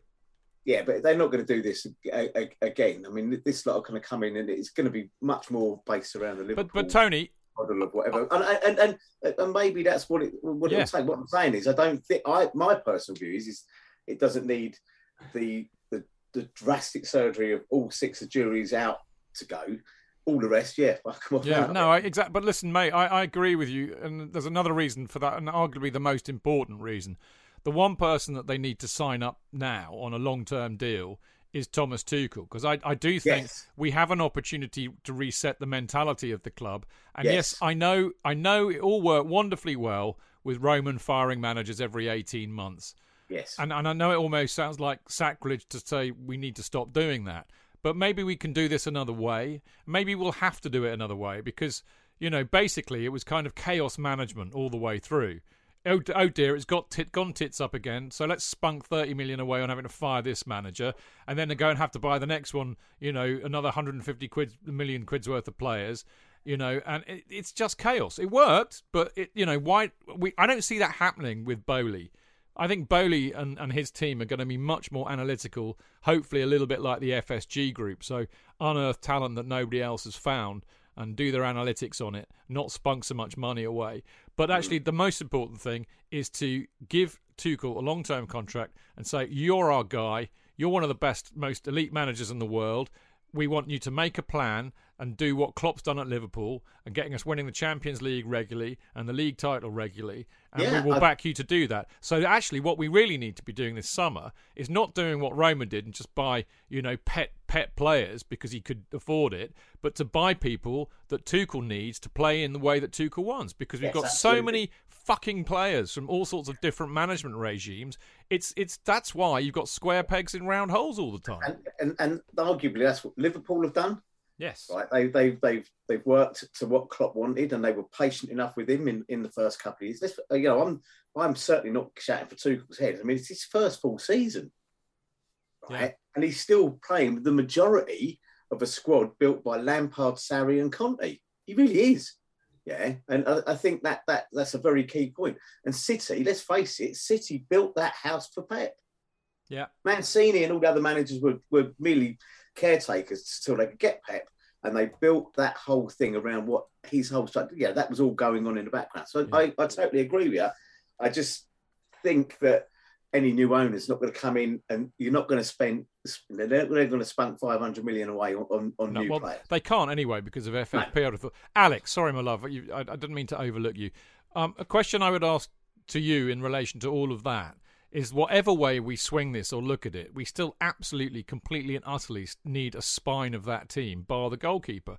We need a, a centre back, a central defensive midfielder, a creative midfielder, and a striker. We still need a spine because we don't have it. We don't. I was thinking back to those glory days of fucking Cech, Terry, Mikel. I don't laugh at Mikel all you want, but you're right. He was good where he was, and and then all the way up to Drogba up front, and you just think they were, in Tony's words, they were players that made you get out of your seat, and we're lacking that at the moment. Yeah. Yeah. There's the potential that we already have some of those players, but they are still young. Yeah. It's great that they've come through into the first team. It's brilliant. It's amazing. It's such a credit to the club, but they're not at that status yet, that mm. stature yet. They aren't. There's a way to go, and there's a lot of work to do. Mm. It's going to be a very interesting summer, which is why we. Uh, I think what we'll be doing actually, I should tell you this, people, because we're near the end of the season. But uh, I think what we're planning to do is to do more of the 50 years series in the traditional Monday night slot, uh, but keep the Friday night slot going to catch up on all the news, because I do think this is going to be a very busy summer for Chelsea Oh God, yeah. and there will be a lot of news. Now, before we get into all of that, of course, we've still got this issue of the run in, and JK is going to chuckle here, or at least I hope he is, because a couple of weeks ago, or maybe even last week, I, I said, JK, how does this leave us in the top four running? This is what I reckon's going to happen. And my first one on there was I said, well, Chelsea against Wolves. Well, Wolves are on the beach, but they're stubborn bastards. It will either win it or draw it. I said. So there you go. Uh, you know, Arsenal versus Leeds. Leeds are fighting rele- relegation, but they're shit. Arsenal will whoop their asses and they'll win. What I didn't predict, I predicted an, a great big fat L for Spurs against Liverpool, so they kind of screwed things up a bit there. So, so you know, we kind of got away with one weirdly because Spurs drew against Liverpool. Um, but it's still all about Arsenal v Spurs, isn't it? As to where we, we finish. I mean, we still need, um, you know, what, how many points have we got now? 67. We, what did I say we needed? 76 to be absolutely guaranteed third, but 75 would do it. So we still need another five. We need eight points from three games. That's you see, that's put the pressure on again by drawing. But we we need, I think it's 73 points to guarantee fourth, actually. So. Uh, I think the other two will knock each other out as well. So we still If need. they, We, if they draw, we're good. yeah, Yeah. Yeah, but we still need. We still basically need two wins, whichever way we look at it. Um, which again, as we all said on paper, out of Leeds away, Leicester at home, and Watford at home, if they can't get two wins out of those three matches, JK, then they shouldn't be on the pitch at all. Um, we'll, we'll, we'll lose against Leeds. well, I did say, I said we'll either draw or lose. I've got the draw. I said we draw, didn't I? Yeah. I said it would be a draw. I said one-one. It was, but it was Yeah, two-two. Um, uh, and we'll um, uh, we'll draw with Leicester, and we'll beat Watford, and Yeah. it'll still be enough. So that would give us 72 points. Right? Be- yeah, fourth, I think. You know, would I mean, Yeah, fourth. Ar- Ar- Ars- both Arsenal and Spurs aren't going to win every game. Well, they can't, can they? Well, as, as I said, Tony, basically, this is before they've just played, but Yeah. if they were, if Arsenal were to win all their matches, they'd end up at 75 points. They're on Right. course for that right now. If they Yeah. draw to Spurs, Spurs, it'd be 73. If they lose to Spurs, it'd be 72. If Spurs win all of their matches, which they clearly haven't now because they drew against Liverpool, but they would have got 73 points. So their maximum is now 71. If they draw to Arsenal, that becomes 70. And if they lose to Arsenal, it becomes 69. So, Yes. yeah. So we, I, I think. agree, but what I don't want is, uh, didn't we lose the last game of the season last year against Villa, and other results went our way? Hence, we managed to finish Yeah. where we did. I mean, I, I, I would rather hope we'd have learned from that. Um, it, it- it does look a bit of a repetition of last season with the FA Cup final coming up and this battle for for third or fourth, and um, you know that, that's what worries me. I, I'm with JK. Leeds are absolutely, you know, they are shockingly bad, but that means nothing when you meet Chelsea, No, does it? know. But having said all that, um, given that Spurs will either be on 70 or 69 points, even if they're on 70, then we only need one win because our goal Yeah. difference is far better than, than theirs. So I think it's, I mean, it would have to be unbelievably fuckwittery and calamitous for us to not finish fourth. Yeah. But I think third might go, actually, to hmm. Arsenal, given I'm, who con- they've got I'm got left. convinced it will. I'm convinced it will.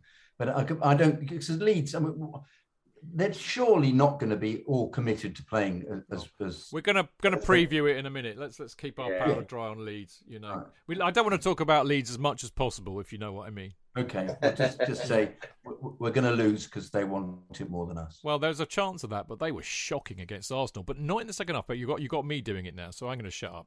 Yeah. You know, I've got to practice what I preach. Uh, look, look, very quickly and very lastly. Uh, I mean, obviously, we didn't get. I mean, I can't. We did. I suppose we saw him on the big screen, didn't we? And I could just about pick out who he was and where he was from where I sit. But Ted Boehly was there with a couple of other guys. I, th- I thought he was a was a, a an, an encouragingly scruffy individual. I'm always a great fan of people who are very rich being really scruffy Me. you know, because I'm very scruffy, but sadly I'm not very rich. But um, he was at the game. Do you know the thing, uh, Alex, that I liked most about Ted Boehly was the fact uh, The whistle. the whistle. That's right. Well, you know, because I said I said it. No, I said it in the WhatsApp group. That the, I can't. Can you I do it? Can you do it? I, I've never been able to like put two fingers in my mouth and do the whistle. You can't do it. It's all to do with like folding your tongue up and pushing it back. Yeah. I can't do it. No, Wait, wait. One. No I'll, and I'll drive your dogs mad and you'll have nothing but barking and No. licking going on. No. I've dribbled all down my arm. Yeah, but you do that anyway. Oh, do I? I didn't realise. I mean, I used to be able to blow a trumpet, but I can't do this, so I don't know what's going on. You know. If you've got a good embouchure, Yeah, very good. okay. I don't know what that means, but it sounded good, so I said, "Yeah." Mm. What What are you talking about? Yeah, don't want it. You- Good what- lip. Good lip. I keep got- the lip in, so straight I- to the mouth in it. Yeah. I think on, on the serious point, it was good to see him there. Yeah, I think it was encouraging for the fans. Yeah. And, and, and it gives him a first hand view of what it's like when we can't sell tickets to our own fans. Um, I as mean, he could have gone But to a looked- member, Tony, for God's He sake. looked, he looked, he looked he- like most of us. And that, I like the fact that he was scruffy. He Yeah, looked like me most of us. He, he looked as bemused at the VAR um, disallowing of, of of the cheap goal as we did. Um, uh, and yeah, it was encouraging. I mean, you know, I've, I've said it before. People seem to think that Roman Abramovich came in with blue blood and and and, and Chelsea tattoos, and he didn't. He, he- you know, he's, I think it's pretty well documented at the time. He, he probably didn't know the first thing about football, and in fact was alleged to have been, you know, on his way to buy Tottenham, but flew over our ground and went, "Hold on, you know, that's the one I want." Uh, so this idea that he was Chelsea through and through, he became Chelsea through and through. Um, what I saw of Todd Boehly, what I've seen of their bid, I've been really encouraged with. Out of all of the bids, I said to this you in the cock, which was, by the way, if you weren't in the cock on, on Saturday, you missed out. It was fabulous, the great atmosphere when it really was buzzing. Um, but I said to Chidge in the in the cock, when you look at the way all of the bids have been presented, Boehly's bid has been exemplary. Yeah, no flashy stuff, no leaks, no nothing. It's just been, you know, well, very well done. But the whole process, I'll be interested in, in, in your take on this. Um, is the whole process has almost been a model for how I think all football takeovers should be. Yeah, overseen in the same way with the same transparency, uh, the same bidding process, etc. You know, with the with the, the Premier League have obviously been involved in this. They've had to be involved in it. Not not a question not that the government don't need to be involved in it as such, but the whole process, which is a pretty standard business process of you know, you invite the bids, you go through the bidding process, you pick your you know go through a couple of rounds, then you you do your preferred bidder thing. Um, I think you know when you look at the way other clubs have been taken over and us originally, I think this this way has been really really well done. Yes, you're going to get press leaks and you're going to get wild speculation like what's his name from Sky last week, who then followed it up with a mealy mouthed Boris Johnson like non apology the next day. You know, with the one that said we were going to go, we could go bankrupt or out of business. What's his name? Kaveh something or other. Um, Carve up Anasol. that's him. That's the very one that and those are the exact words I think that Dan Silver used. But I couldn't remember his name as well. But yeah, um, I, have been very encouraged by the whole process. Um, a guy called Ben Jacobs has been fantastic on Twitter at taking the emotion out of it and putting it forward or whatever. But Boehly's bid looks to me like to have been the most professional and calm. Yeah, J.K. I just wanted to mention um, whether the impact of Barbara Sh- Barbara Charone has been important in this as well. Well, it's funny because Chidge and I were both talking. We talking were, weren't we? To Ian. to Ian Titchener, who knows Barbara Charone because he's in the music business. Um, and his overall, I'm dropping a minute here, was that she is very, very good at her job, at what she does. Yeah. So she, he said she's not the easiest person to get on with, but none of the people who rise, if you like, up through the music business and, and the PR side of things like she's done are easy to get on with, and she's very, very good at what she does. Yeah, so there's there's a bit of hope there. But anyway, no, I, I wasn't. I wasn't talking about that. I'm sorry. Sorry. I, I meant that she's a Chelsea fan. yeah, yeah. and she goes to all the games and she's uh, whether she has an influence on being able to say this is what is happening rather than them so is she good at giving them a a, a brief potted, potted history? No no no I, I know she is. Sorry i'm sorry i'll start again. I know her. I- i know her and i know what she's up Ah. to. So uh, I- because i've I'm, i made would you believe i met her doing uh, blue day. So because she was uh, instrumental in getting it published with um, Mike Canaris, who wrote it, and I met her then, and I see I've seen her quite regularly. So she she is a, a I sat next to her at one of the Spurs games, and she's very informed. Is what I'm trying to say. She's very informed. She's not just somebody who's been brought on for publicity purposes. She's actually a very informed um, uh, supporter who will be able to set them right when it comes to what has been going on in the season um, in, a, in a, a, more in-depth way than uh, just somebody looking at the videos or saying what's going on or even chatting to the hierarchy in the club. She's roots. She's down there. She has a season ticket in. I can't remember. It's it's it's not in uh, West or it, it, it, was in in West in West Stand Lower or something. It wasn't a big, you know, it wasn't a particularly um, uh, corporate environment that she's been in. So yeah, she's proper. Uh, it'd be interesting to see what her her role in this has been and what role what role it will be. I think the fact that she's a terrific PR will be also a very big positive. I agree with you, but I'm just in terms of the fact she's also a, a big fan on a very a very elemental level. Yeah, I mean exactly that, and Danny Finkelstein's t- uh, too. You know, but yeah. more more important than all of that is is why the whistle. Uh, is it an American thing? Maybe some of our American listeners can tell us. Is that a, a big, you know? Yeah, you know. I know, I know. You, you still can't do it. You still can't do I'm it. Getting better. I'm getting better. Yeah. never mind.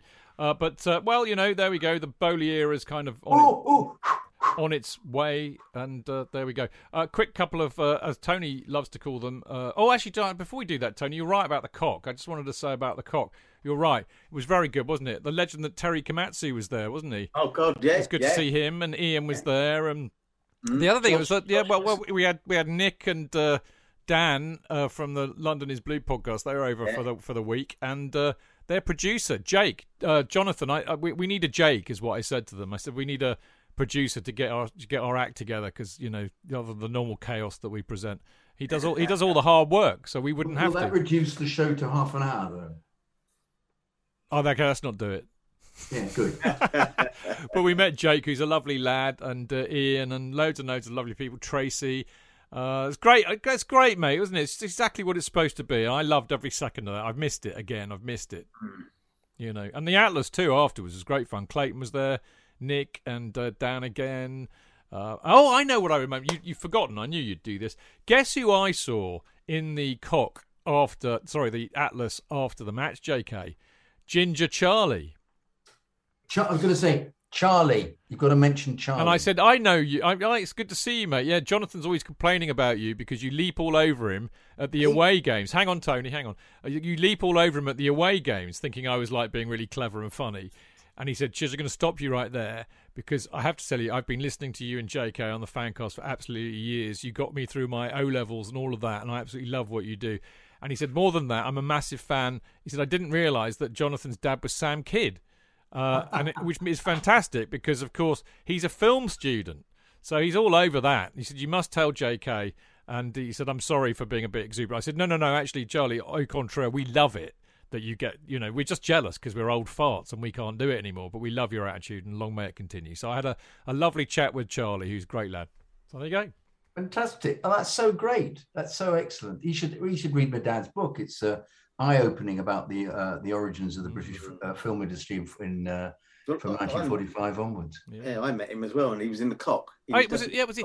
He was in the cock before. He was really lovely, lovely fellow. He was so funny as well. No, he's yeah. a good lad. I mean, it was, uh, yeah, I, mean, it was. I saw him in the Atlas, but you're right, he wasn't the cock too. But there you go. Anyway, look, quick parish notices. Otherwise, uh, I will not be doing my duty. Uh, Chelsea pitch owners, if you want to own a piece of Chelsea, then you need to get yourself a CPO share. Owning a share means you have a share of the freehold of the stadium, and it protects it from being sold to a property developer in the future. Thus, ensuring that football is played at Stamford Bridge, its spiritual home for forever. Uh, shares are priced between 120 quid for an electronic share, up to 173 quid for a framed share signed by a Chelsea player. Just go to the Chelsea website and search for Chelsea pitch owners. And while you're doing that, if you haven't already, uh, there's never been a more important time to join the Chelsea Supporters Trust. Membership costs just £5, and as a member, you'll have a say on important issues such as the European Super League, ticket prices, kick-off times, and many other issues important to supporters. Uh, we make sure your voice is heard by the club, and as a member, you get to attend meetings, vote in the elections, and put forward motions at the AGM, and you get a lovely Chelsea Supporters Trust badge. Uh, if you want to sign up, five quid a year, as I said, it's, it's peanuts. Uh, visit chelseasupporterstrust.com and sign up today. We will be back shortly.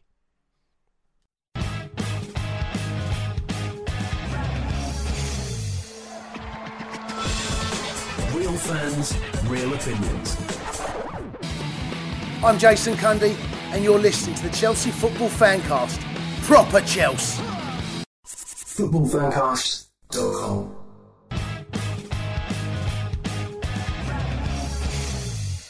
Welcome back. This is the Chelsea Fancast of me, Stamford Chidge, him, the wonderful uh, artiste known as, formerly known as Jonathan Kydd.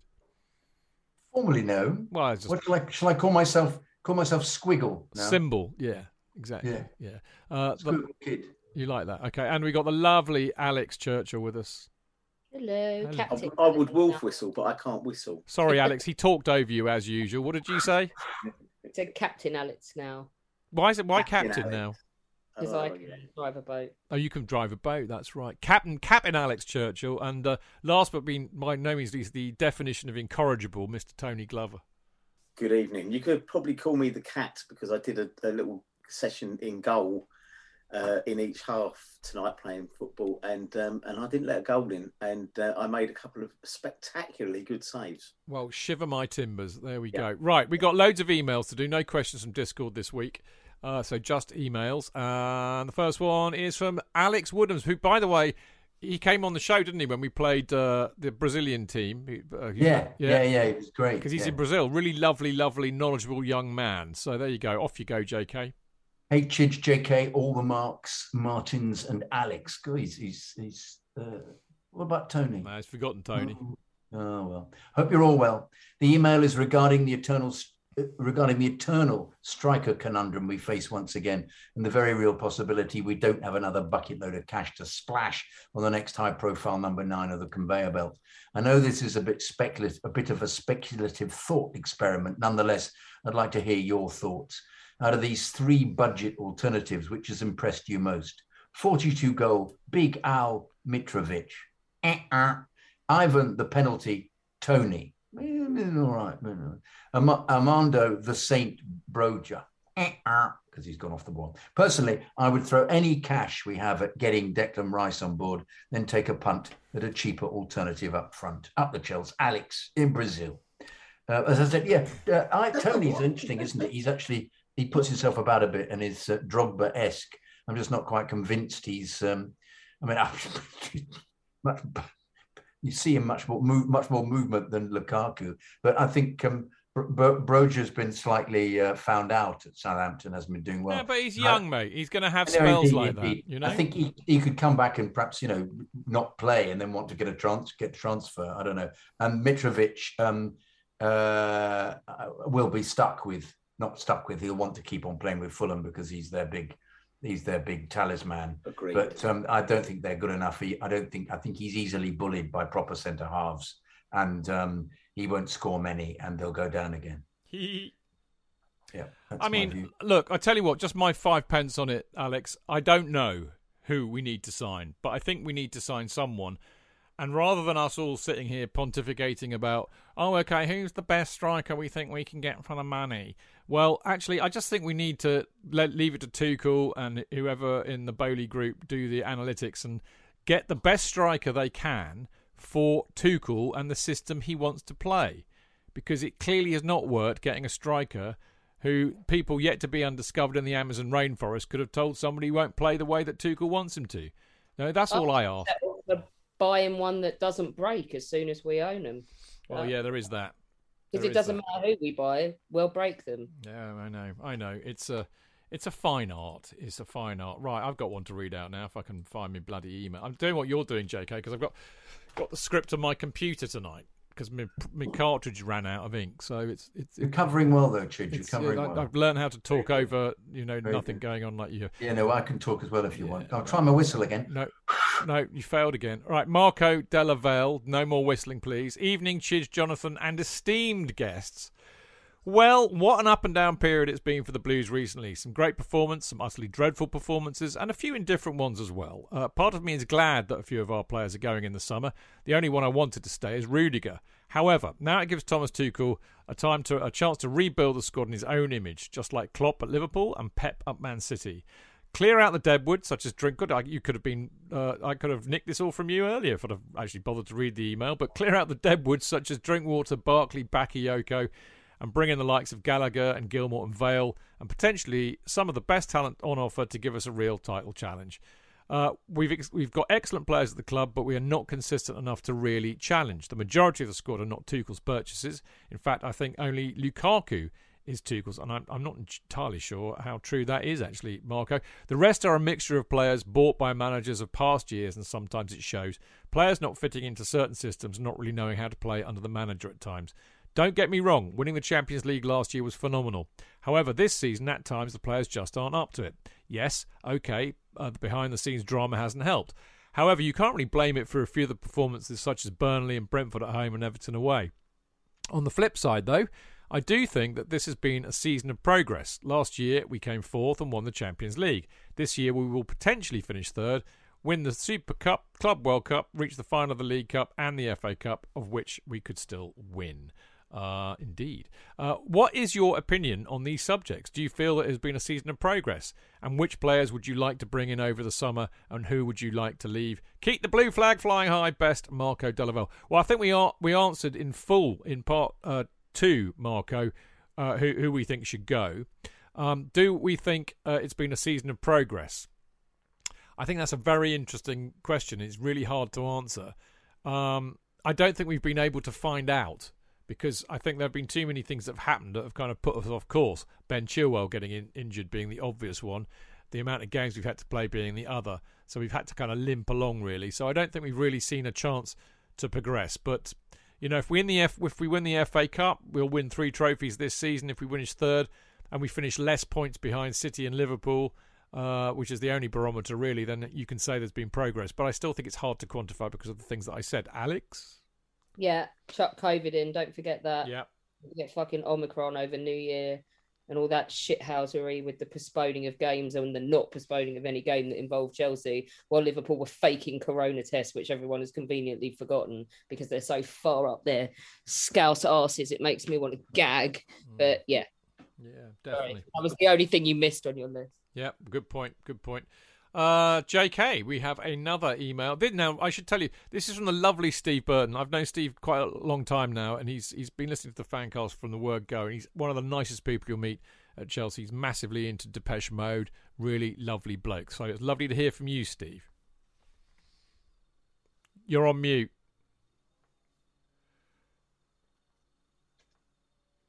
Sorry about that. I was uh, my chair's very creaky. I was trying not to disturb everybody.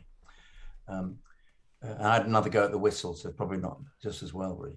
Um, hi, Chidge and the gang. After watching Tammy Abraham score the winning goal to send AS Roma into a European final, what are your thoughts on our ex target man? I've always been an advocate. Yes, he still needs to work on his left foot, and by his own admission, his heading isn't that of a Drogba, but he's a natural finisher, has been scoring goals at every level so far. I love his enthusiasm and work rate too.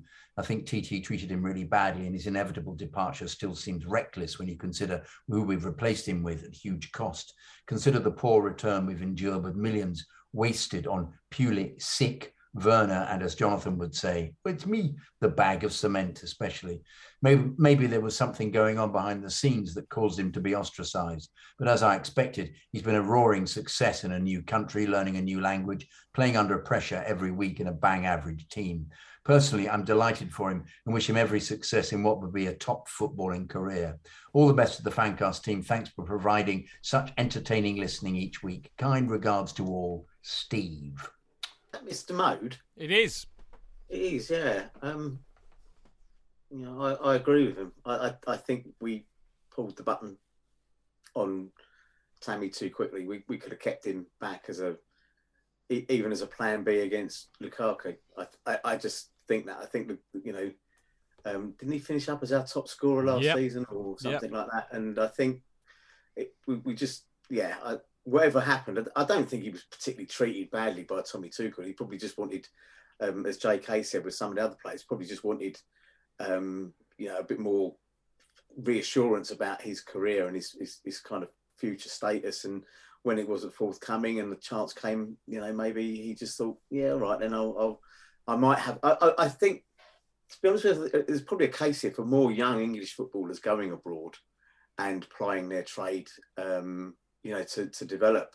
I, I, you know, I do think that that is possibly one route for some of them, you know, to go to go out there rather than getting loaned out to Cardiff or whatever.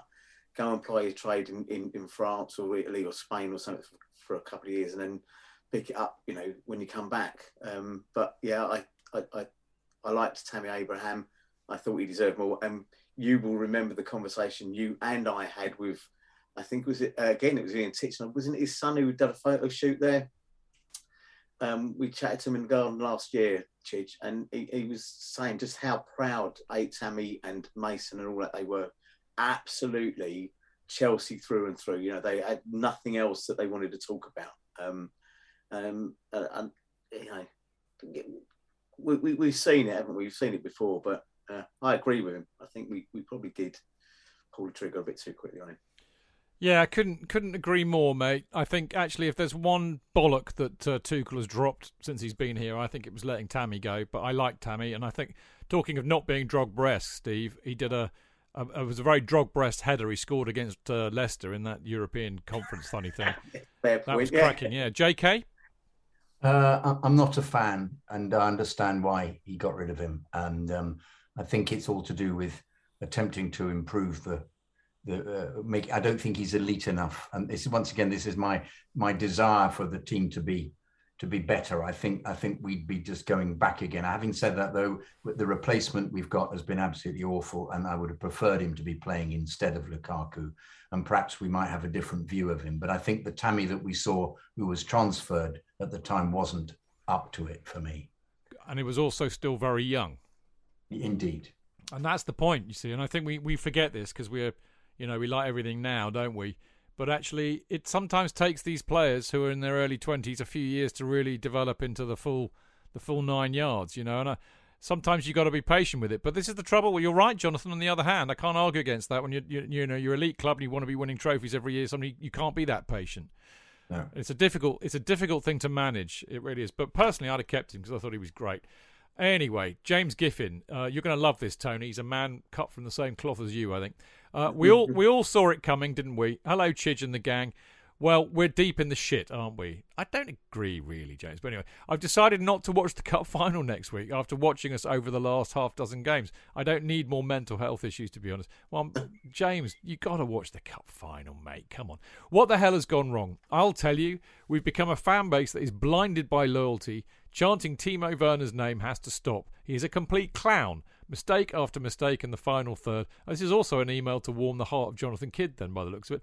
His inability to trap a ball and even take a man on is frankly embarrassing. Uh, Ruben Loftus Cheek isn't up to it, guys. I'm sorry. I'm an expat in Perth, Australia, so obviously not a regular at the bridge, so maybe I don't have the academy tunnel vision which others have. He has one skill set, which is run through the middle and lay it off, big whoop. He's no upgrade on Ross Barkley, sorry. I can't stop there. I'm afraid N'Golo Kante is incapable of receiving criticism this season when he needs to be dug out. How many bloody stray passes can he hit without being blasted like every other player in the league? He's been an incredible servant, and I'm so, so grateful, but I'm afraid this is the last chance to cash in as his contract is up at the summer. Uh, and actually, as you may well know now, James, earlier on when we were talking about who should go and who should stay, I, I think uh, Kante's in the 50 50 camp. So I think there's an argument to be made there. So there you go. Uh, which brings me on to Jorginho, the one trick pony. His one trick being passing it a few yards away, very slowly. We cannot and will not win a league title with him. So grazie and ciao. I think JK makes many points similar to that. This this is one to ponder, fellas. If you're a fan of Liverpool or City, how many of your players would you be happy to see leave? If I was a Mickey Mouser, I'd say probably zero. What a brilliant team he's built there. As for City, you may have questions for one or two, but there wouldn't be many more. At Chelsea, our fan base would have a list of between 10 to 20 players we would happily get rid of, and therein lies your problem, which is kind of what I said in part two, wasn't it? Fucking hell, that's Yeah, spot on, isn't it? but spooky. This isn't a great side. It's a side that has played great occasionally and in great circumstances. I hard to argue against that. Now, this is not a dig at anyone in particular, but more to the fan base. We have the superb CST and the CPO, which has become very important over the last few months and years. But the crying about how important the bridge is to the match goers and how this bit of steel and concrete uh, is so much more is worth so much more than new uh, than a new one is getting a bit old. There isn't anything original from the dog track days, and if the bridge is so important, make some fucking noise during match day. I haven't been for a few years, but I know how electric the atmosphere can be, but it's not often enough. For the future of Chelsea, I still think a new ground is the only way to make us more sustainable. Sad to say, but I feel I have to be honest. Encore. Welcome, Todd. Please, for the love of all that's holy, do not use any of your scouting network this su- sorry, any of our scouting network this summer. The full extent of their skill lies in watching YouTube, then handing a check over. Use your clever chaps and chapesses and follow the numbers. We can still create a dynasty here, but we need to be bloody quick and bloody smart. As soon as United turn their squad around and the Geordies build upon what they have, it will be very, very difficult to crack the top four. Many thanks for all the work you do. Up the Chelsea, James Giffen. I, I think that's a brilliant email and covers a lot of points really well. Some I don't agree with, some I do a lot. I think fascinating. JK? I think you could have read that out and we needn't have done the show. Yeah, I know. and I, hand on heart, hand on heart, I've been, I was strapped for time, right, today. I just walloped him in. I didn't, I haven't, that's why there, there are, you, you can know, you, JK knows I'm lying because there are no, there are loads of typos here. Because normally when I've read them, I go through and I correct, because I can't, I'm such a, you know, so on the spectrum, I have to correct all the bad typos and stuff. I haven't corrected any of this. I've not read them. So I had no idea those two were coming in. Bizarre. That eh? brilliant. Um, I, I, I, I, I, I agree with JK. He could have read that out in the beginning of the show. We could have all sat back and had a glass of Rioja. Um, he, he's right, and it, it's it's it's not a great team. It's a team that's performed brilliantly at times, but has been at other. You know, when was the last time you were at Stamford Bridge and you were up out of your seat in awe at what we've done? I'm figuring it was probably not this year. Maybe at the big- arse end of last year, maybe Juventus. you know, Juventus. yeah, Juventus. something like that, yeah. Juventus. um, and it's interesting what you said about the ground. I know, Chid, you've been quite um, vocal about the ground in, in the. Or am I reading the wrong one? No, no, no, that's the right one.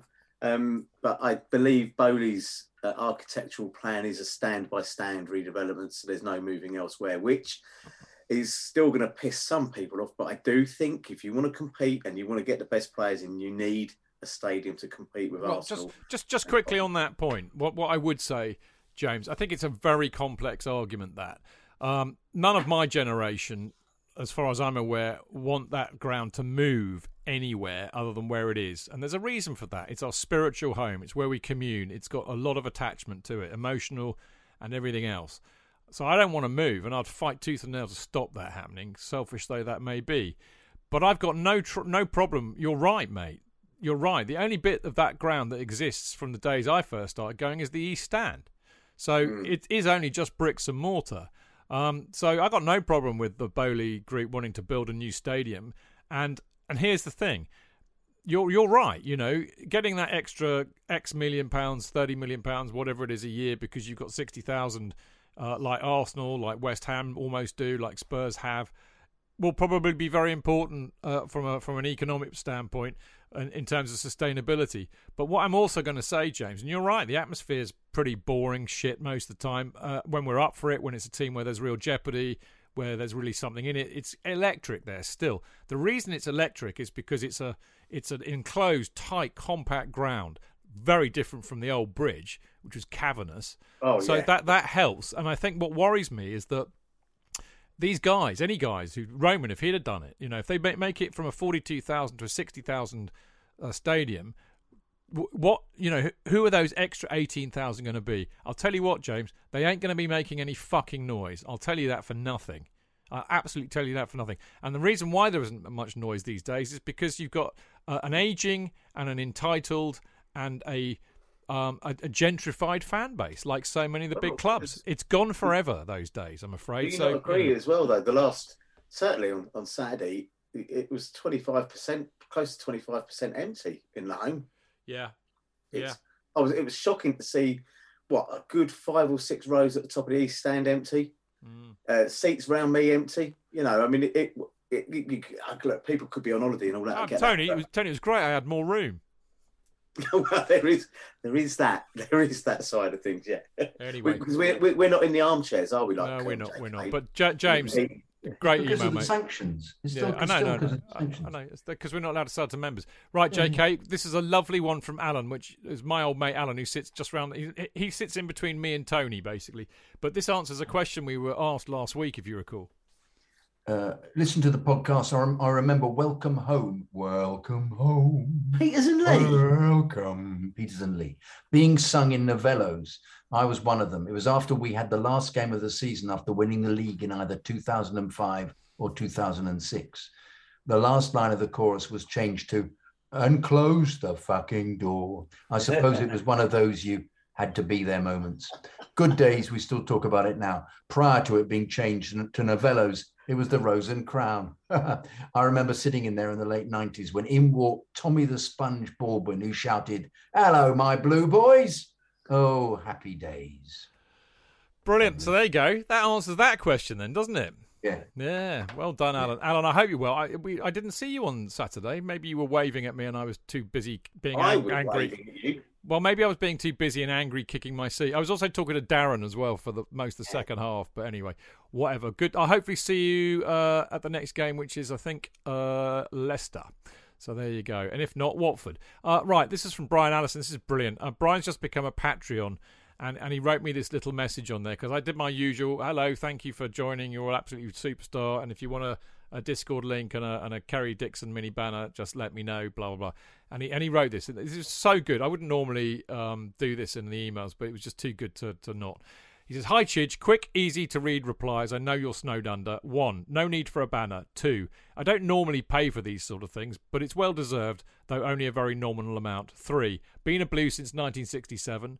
Four, first game at Stamford Bridge, 1968 versus Man City, 2 0 win. Five, I'm a TV fan, much prefer to watch on TV from my home in Bedford, though I'm very tempted with the enthusiasm generated on the fancast. Brilliant. Six, avid fancast listener for quite a few hundreds of episodes. Brilliant. Seven, the fancast hook was hearing that JK was the son of Sam Kydd. I was a big fan of him in Days of Orlando. Oh, Brian. Yeah. Seven, reserve goalkeeper for a Southern League side in the 70s, never made it to the first team. Eight, referee in the 80s, highest game, fourth official, Luton versus Derby County in Old First Division.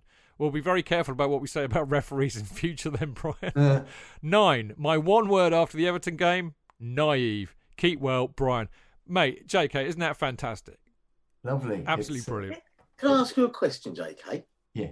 Yes. i- i- Do you find that the majority of people seem to remember your dad more for Orlando than than, than other things? Because that's that's my prime memory of him. Was Well, I think it's because Orlando. it's everybody who's still alive remembers him from Orlando. Oh, yes.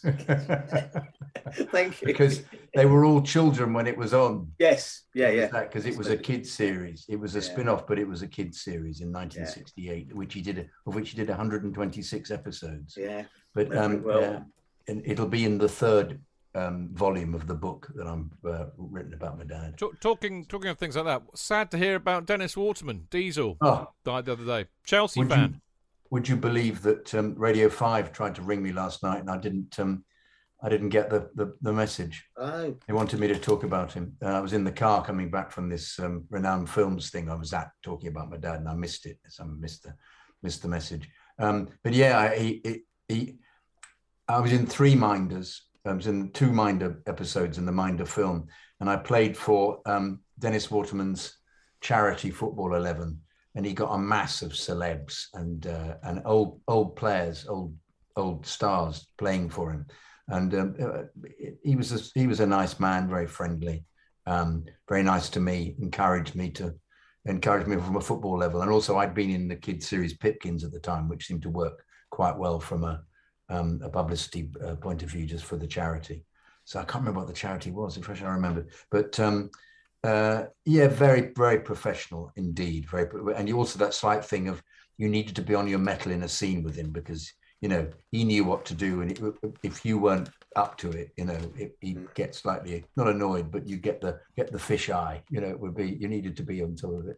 But um, uh, friendly guy, friendly guy, and uh, um, a terrific actor, terrific actor, And a and Chelsea the, uh, and and a big Chelsea fan. We discussed Chelsea a lot as well. That, that when, when I played football for him. And and as, as always, I've told you, Chidge, the the worst best experience of playing with with old celebs, old stars, was to be when I went to Bristol City to Ashton Gate, and Joe Royle was manager, and I played next to Norman Hunter, and I kept thinking, oh my God, he's my, what am I going to be doing? It's Norman Bite Your Legs Hunter, who I've hated for so long. Absolutely lovely, charming man, absolutely gorgeous. And he gets, I think, come on, it's the left guy kept saying, come on, well played, come on, come back, come on, yeah, well done, well done. Good. He said to me, yeah, you're not a bad little player, are you? I said, oh, that's very nice of you, thinking, Norman. Can Lovely you guy. Norman? Lovely Can I guy. kick you now? And then I kicked him. Yeah. He's a lovely guy. I interviewed him once. He was an absolute sweetheart. All right, last one this week is from Neil Spencer. Neil Spencer, Ditchage JK, and the Smut Buddies. He knew, he knew. Somebody was listening. Yeah. As per usual, I'd like to thank you for the podcast therapy you provide twice weekly and also for an Englishman in Connecticut. It continues to bring me back down the boozers for a pre match pint and then into the ground, at least through your eyes. Reminds me of what an absolute tosser I am having moved to the US over a quarter of a century ago. One of the last games I was at pre Yankland was an opening day, I think 2 0 win against Norwich in the 19- 94 95 season i was sat in the temporary stand at the shed end oh yeah i remember that when they were it was there for ages wasn't it and it was surreal having spent years in the shed itself half a mile from the pitch very late in the game we were two up somebody shouted out we, we can still hang on. We can still hang, hang on for the draw, Chelsea. Very good. Like that's like my bloke who says that's more like it. Kick it up the pitch. Um, we can still hang on for a draw Uh, which of course caused much amusement. As you know, that's how it was back then and for so many years before it. Not now, of course. Every other season, we have to nip off to IKEA to get more cabinets for the fresh haul of trophies. We've been the best team in London for decades, are currently, or is, is it allegedly the best in Europe? The world, probably the universe too. So why, and do pardon my American, for fuck's sake, am I still hearing that voice from the Norwich game? We can hang on for the draw and this was against Wolves. I thought they left for Mallorca a couple of weeks ago, but apparently they had a quick look at the fixture list, saw SW6, and thought, yeah, I'll have some of that. Palmer can wait. So not only do we part, piss away more points against a sub-optimal mid-table nobody like Man United, but now the odious Arsenal are breathing down our necks. It didn't help, of course, that we decided to play like utter shite against them a couple of weeks ago, but it appears that we're giving them a helping hand every few days. It's as if we're holding the door open and ushering them in. No, no, I insist, Claude, after you. I put Claude in there. With the artful Dodger in attendance, one wonders what he was thinking thinking behind those 80s sunglasses maybe on 80 minutes somebody commented about our ability to get a point out of the game and he simply sighed having realized he just spunked four bill on this lot having written the check when we were three up in madrid you wonder if he's not taking another look at the small print Cheers, boys and girls. Your show's bang on, and I bleeding love it. Up to Chelsea. Very good. Very good. Wasn't it just that? That uh, actually, Neil, that, that, that I, I did read that one, funny enough, because it came in a bit late, and, and it, I was laughing my head off reading that. So it was brilliant. I absolutely loved every minute of it. Well done, you. Okay, quick break, and then uh, we're back for the preview of the Dirty Leeds versus Chelsea match. Dirty Leeds. Dirty Leeds. Dirty. Dirty Leeds. Dirty We all hate Leeds and Leeds and Leeds Leeds, and Leeds oh, and wait, Leeds. Leeds and Leeds and Leeds and Leeds and Leeds and Leeds. We all fucking hate Leeds and Leeds.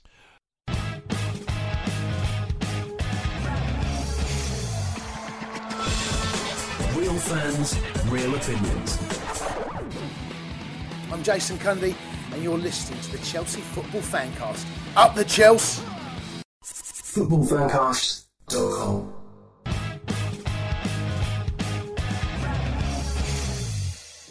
Welcome back. This is the Chelsea Fancast, and I am, of course, uh, the completely sane and normal and sanguine Stamford Chidge. And uh, I'm joined by the usual rabble in the name of the beautiful, lovely, and I think a little bit tired after captaining her own ship today, the delectable Alex Churchill.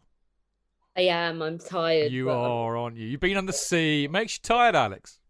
It does. I don't know why. I didn't really do It's all that that. sea air, my love. all that fresh air. Yeah, that's right. But anyway, it's lovely having you. Circadian rhythm of the wave. Yes, It's lovely having you with us. That's always lovely having you with us. We have the uh, the incorrigible. I said that already, but I think it's so apt. Uh, the incorrigible. Uh, and actually, talking of which, well, it's Tony Glover, obviously, but um, it was, I was very enamoured about somebody was uh, talking about our hair on, on Oh, Saturday, weren't they? were, yeah. Well, Well, we bizarre. were in the presence of two follically challenged gentlemen at the time, weren't we? It was all envy, wasn't it? It was, it, and and Because we're both older I- than them as well. we are indeed, Yeah. and you know, with, with our rather luscious locks. It was quite a Um, good fan cast outing actually, because it was me, you, Martin, and Dan in the cock. Yeah, That's four. It's a pretty good good, turnout. Yeah. yeah, yeah, very good. But there we go. And last but by no means least, least even the lovable uh, and very entertaining and Mr. Jonathan Kydd, Esquire. Yeah, it's still it's not happening, mate. It's not happening. Um, not uh, happening. uh, I, was, I was accused, wasn't I, the other day on the fan bike by an Everton fan of wearing a wig, wasn't I? He put he put Oh, yeah, yeah, yeah, yeah, yeah.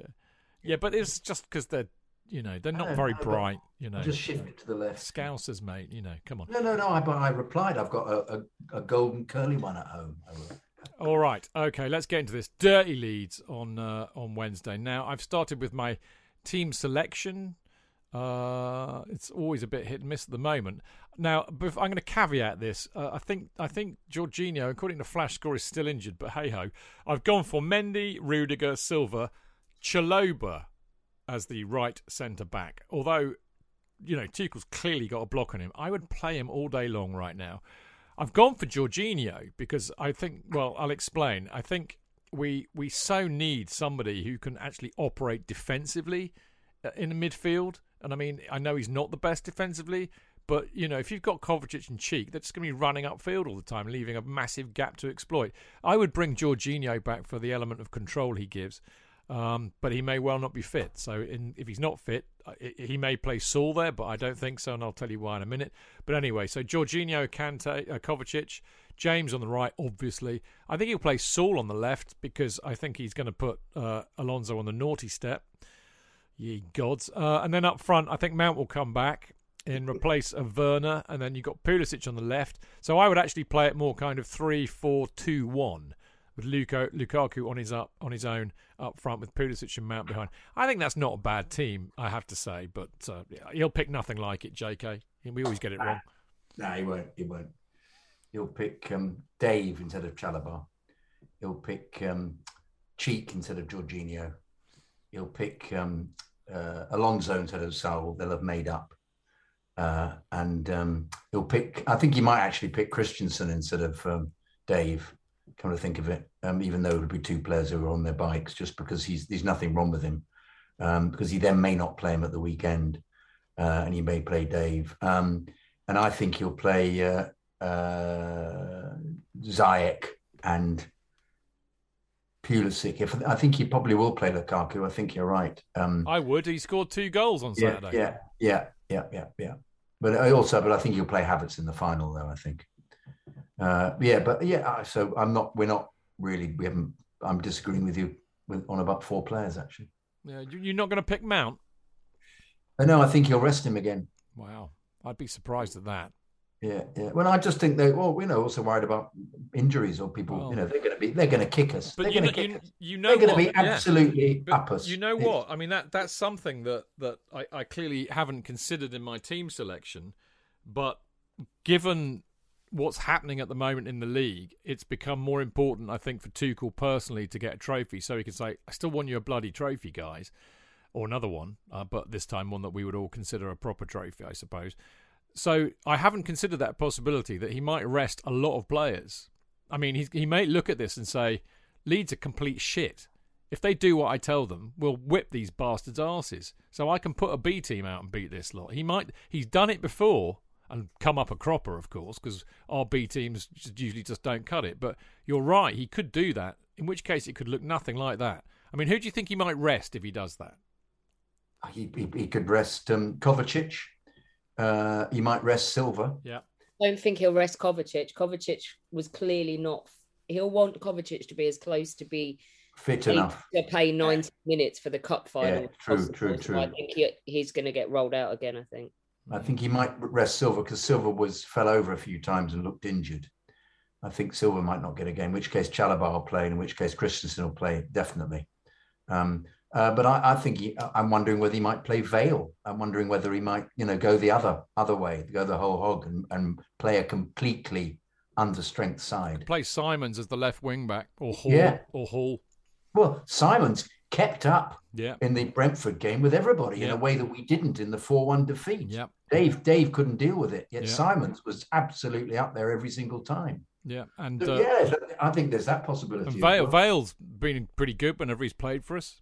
Yeah. And Hall Hall was exceptional against uh, uh, Lord. I think it was Plymouth, wasn't it, where he played? But he was he was man of the match that match.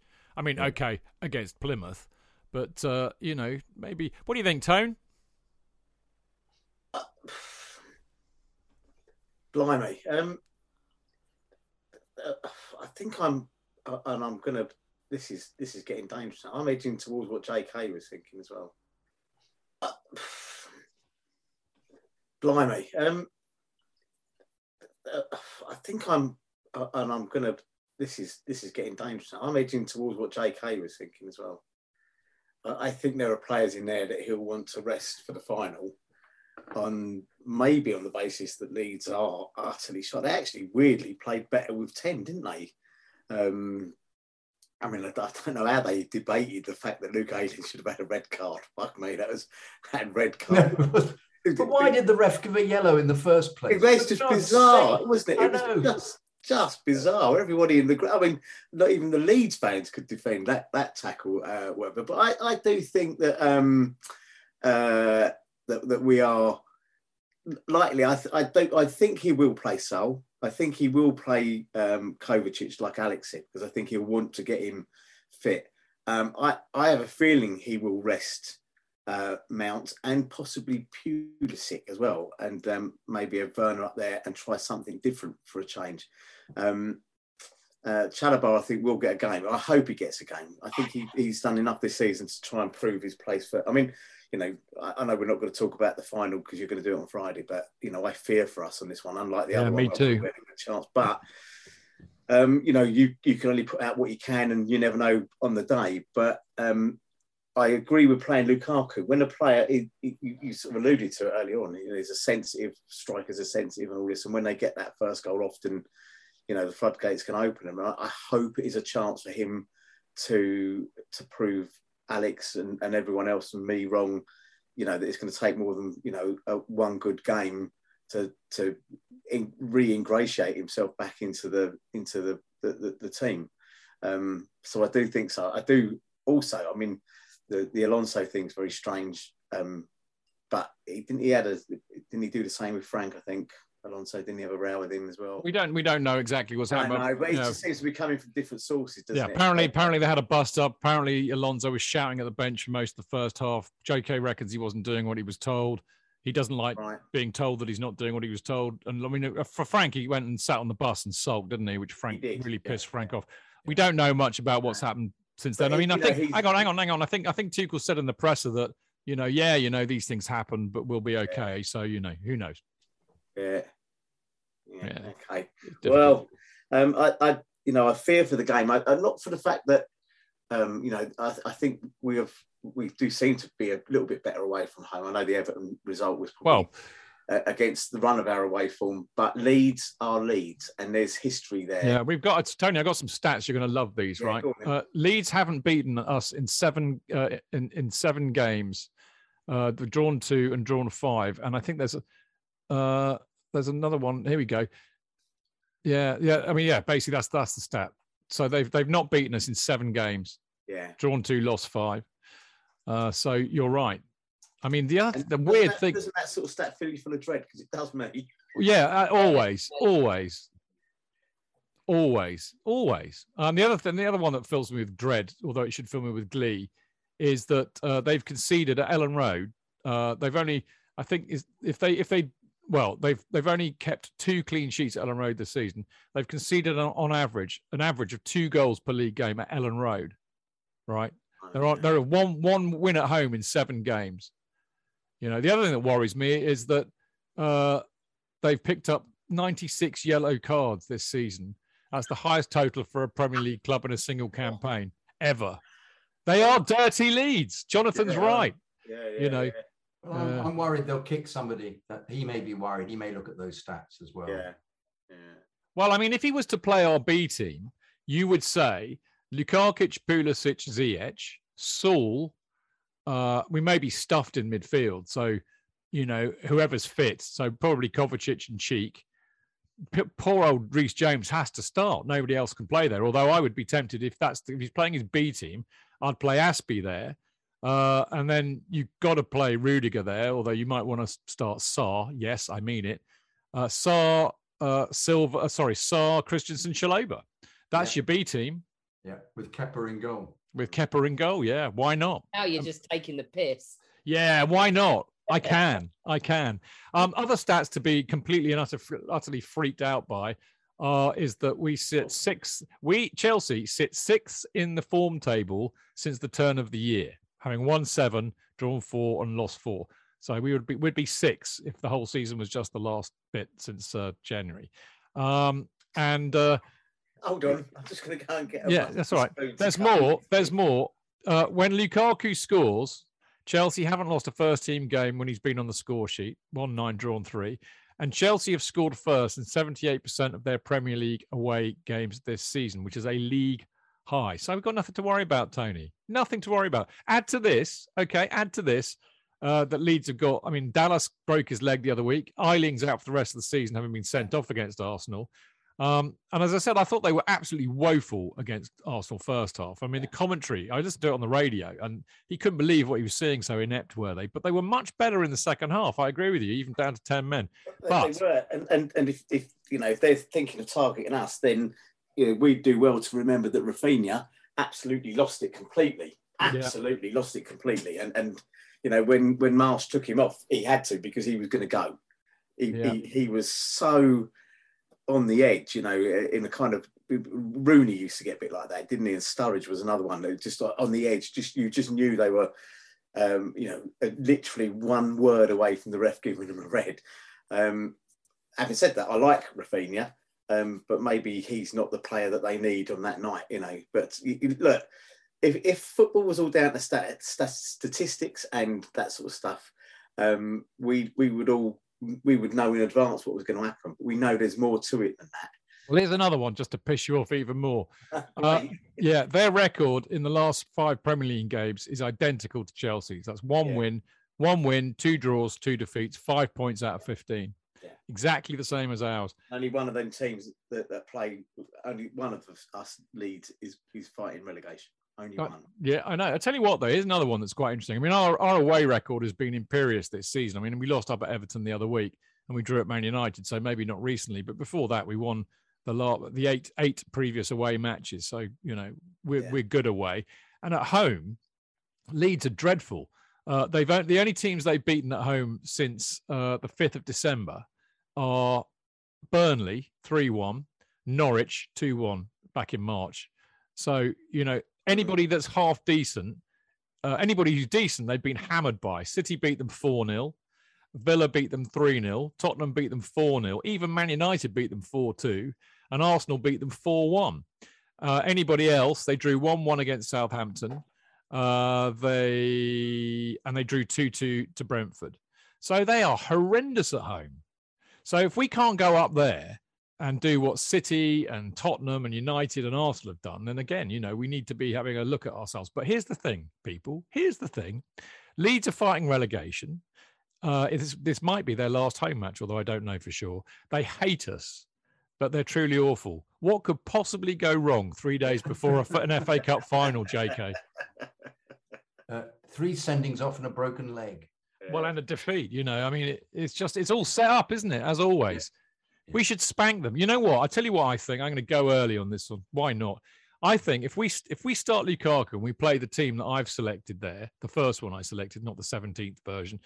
If we select the team that I I first started, uh, Lukaku will score a hat trick and we'll whip them three three nil. If we don't start that team, fuck knows. Mm.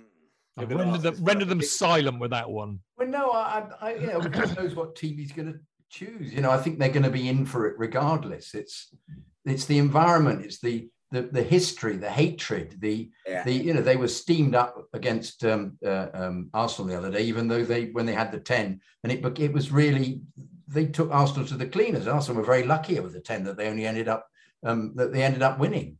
So I mean, if they have that kind of passion against us, us and we play with the same lack of vim and vigor that we've exhibited over the last few weeks, then they're going to win 4 0. Yeah. You know, so it would, if, if if he played a very weakened side, he'd have an excuse, wouldn't he? And I wouldn't be surprised if he played a weakened side. They played a lot better than some of the guys have been playing recently. You know, if he played the same same side, he played Saul in the middle of midfield that he did against Brentford, and Saul was really excellent against Brentford. So if you and take it that way, right? He, he, he because at the time they were all injured, and if he his excuse is well, they're all exhausted, and I need a proper team for the Sunday, he could play a really really weakened side and come away with a result. I reckon. Mm. That's a very interesting I'm I'm theory. with- I've got. I've, I'm with Leaf. Of Mixlr, who's basically said, "Can we not start the women's team?" Yeah. Well, Followed that up by Craig Jenkins saying, "Well, at least put Sam Kerr." in Yeah. there." What an amazing goal by her yesterday. Oh, that yeah, was like, it was like it was like Drogba, mate, at his best. she is phenomenal, isn't she? Yeah. The joy, love the Yeah. joy with them scoring was was was oh, my my little heart was moved by it. Well. I mean, again, I, I was listening to it on the radio because I was down in my allotment, planting things, growing growing food for the winter. Uh, I can't wait if I get a decent crop uh, to share some of this with you guys because I'm sure you'd love it. Anyway, I was listening to it on the radio, and the commentator went absolutely insane when she scored that goal. He was like. "That is absolutely the goal of the season." He said, "Nailed on, Unbelievable. I'm going to take my uh, granddaughters to a couple of games next season. I spoke to Dean Mears about tickets and how to get stuff and all that because um, I think it would be not lovely for them to get their intro to football with in a kind of less tribal, Yeah, um, less vociferous kind of atmosphere than, than you'd get at Stamford Bridge. But I, I watched it yesterday. I'll tell you what they did do, right, when they were 4 2 up with six, seven minutes to go, they absolutely shithoused that game out. There was none of this. Let's try and get there. Was just booting the ball into Rosehead. They were pushing the, the, United players. They were just fantastic. I just sat there to, to my missus. I said, "Fuck me!" I said, the, the, "The men should be looking at this. How to see a game out when you're two goals up? You know, absolutely. It was wonderful to watch. I was entertained by it. Yeah, they're great. actually, I think shit house really can be entertaining. yeah. Okay, right, Tony. How, where are you going with this uh, match I'm on uh, for- Wednesday night? I'm sorry, but I'm going to say that it's got a 1 0 win to Leeds. Bloody hell, mate. JK, 4 0 to Leeds, you said? yeah, yeah, yeah. No, no, no. I think he'll play another sign, and it'll be one-one. 1 0 to Leeds, Tony. 1 1 uh, JK. Alex, restore my faith in human nature. Fuck's sake, you two. I know. Pathetic, isn't it? Yeah, but I need, to, nil I need to make Chelsea, myself. just, just so that there's some fucking hope in the room. What are you going for? 3 0 Chelsea. 3 0 Chelsea. Whoa! Yeah, that's that's my girl. Brilliant. That's the I mean- of thing I used to say, and then Chidge next week would say, "Look at you." Well, because you two have bottled it, I have to be the mug that goes. Bottling it? I'm Win. just I trying to was completely right the other day when I said that we would draw against Wolves and bottle it. Yeah, you weren't right. You said 1 1. Uh, I'm still bo- I'm got a draw though. Yeah, I'm not. You not said we'd win, Chidge. You got it wrong. Yeah, I'm not bottling it. I'm just trying to remain mysterious. No. All right, what- all right. Enigmatic to me. All right. 1 0 Tony, 1 all JK, 3 0 Alex. I'm, I mean, I said 2 1 in Prem, in the Prem predictions, and I'm sticking with that. And I kind of like that. I still think our defense is as leaky as a, as a colander. Uh, but Leeds, as, as we said earlier on, they average uh, two goals uh, scored against them this season at home. So there you go. 2 1 it is for me. I mean, all I really care about is we get three points. I don't care if it's 1 0 in the 97th minute, you know, if it comes off somebody's arse. We need those three points to take the heat off. Because as I said earlier on, I think three points could be enough to get us, uh, you know, at least fourth. Obviously, I want I want third, but it could be enough to get us fourth. And we've got to play Champions League football next season because that is the law. Uh, anyway, it, we'll find out on Wednesday night, won't we? Um, JK, you going up there? I'm contemplating it. Yeah. Yeah. I'd have to stay the night in a, in a, a Leedsian hotel. Ooh. Go and stay in the Malmaison. Is it that what it's called? The Malmaison? Yeah, I stayed in the um, Plaza the other week when I went up to see Killing Joke, which was very, very. It was all right, quite cheap, but perfectly acceptable hotel. So there you go, very near the station. I'll have a scrutiny. Yeah, get on your. Uh, there's an app, isn't there? Bookit.com or whatever it's called. Is it on telly? Yeah, it's changed his mind, doesn't it? No, no, no, no, no. No, Just- no, no. no, no. Yeah. Anyway, yeah, we'll find out Wednesday. We'll get another fan bite from you, whatever happens, won't we? From your Aye. hotel room or from your home. Hotel room. Yeah, yeah. I- I'm, Indeed. I'm staying over the night after the Watford game. Are you now? I will be in the Premier Inn in Putney Bridge. Are you now? Okay. Good on you, mate. All right. Okay. That's all we've got time for this week. JK and I will be back with you on Friday night at 7 p.m. for the Friday night preview show, where we'll be looking ahead to Chelsea's 16th FA Cup final, fifth in the last six years, and second against Liverpool. Of course, the last one being in 2012, and we all know what happened that year. It doesn't really get much better than that, I think. Anyway, we'll be joined by, I believe, Clayton Beerman and I believe Liam Twomey from the Athletic, plus uh, a, a journalist who can talk about Liverpool if I can find one. Uh, I might ask uh, Tony Evans again. He was absolutely lovely last time we had him on. Uh, so there you go. Uh, Chelsea Fancast and Dean's went to Mo Kings Meadow, which I believe is being recorded as we speak, are available as a podcast on chelseafancast.com, Acast, Apple, SoundCloud, and Spotify, as well as other podcast distributors. you heard me mention about Patreon when I, I read out Brian's lovely message. Um, if you want to join Brian and become a Patreon or a patron to us, which helps uh, me cover the costs of all the shows, blah, blah, blah, blah, uh, they're easy to do and there's no pressure. There's no tears or anything like that. There's just donate whatever you want, you know, little or as much as you like. Uh, and you have to do it per month. And to do so, you sign up at patreon.com forward slash Chelsea Fancast. And if you do, uh, you will be entitled to a Kerry Dixon mini banner. And of course, you can join our fabulous Discord group where there's so many lovely people that we get to talk to every day about Chelsea. And emails, uh, of course, should be sent to chelseafancast at gmail.com. Thank you for those who sent them in this week. They're always absolutely excellent. They really are. The quality of them is superb. Uh, and of course, we're at Chelsea Fancast everywhere else, and you can send them there too. So there you go.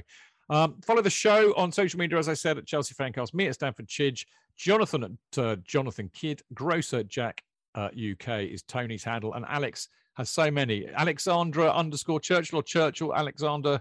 Oh, what is it? Churchill underscore Alexandra. Churchill underscore Alexandra. There you Something go. like that. It's close Yeah. enough find me. She- Can she's- I she's- plug one more thing? Yeah, of course you can. If you want to make a weekend of it, I am doing one of my World War One pub crawls around London on Sunday, and it's taken on a distinctly Chelsea favour. Basically, everyone going is a blue. So if you want to join on that, uh, hit me up. On this Sunday, Yep. I, you know, I, I can think of nothing I would like to do more, but I can't because I've got a, I've got something going on on Sunday morning down here. So I just I'll never I'll never make it in time, which would be tragic. But you'll have to drink my share, Alex. I will. Good on you. like a trooper, I will do it. So if but if anybody wants to attend, it's twenty quid and there's still places available. Um, come hang out with other blues, and we'll either drown our sorrows or celebrate smashing the scouts. Well, I, I I I approve that message, as they say after you know political uh, campaigning in the states. So there you go. Brilliant, Alex. Absolutely, really lovely to see you, and I appreciate you coming on when you've been knackered by being the captain of a vessel today.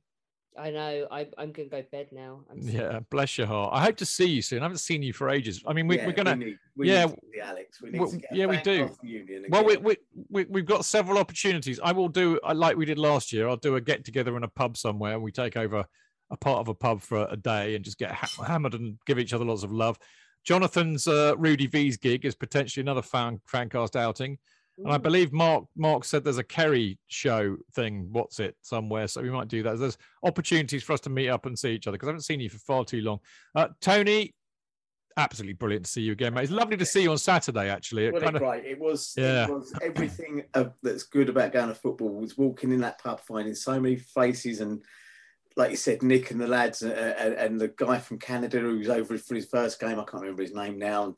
Um, you know Terry Komatsu, who's just such a lovely, lovely, lovely lad. Like you know, and uh, uh, I even saw um, what was it? We called him Deep Deepmar. Was it uh, Dane Dane Greenfield? I saw him in the pub as well.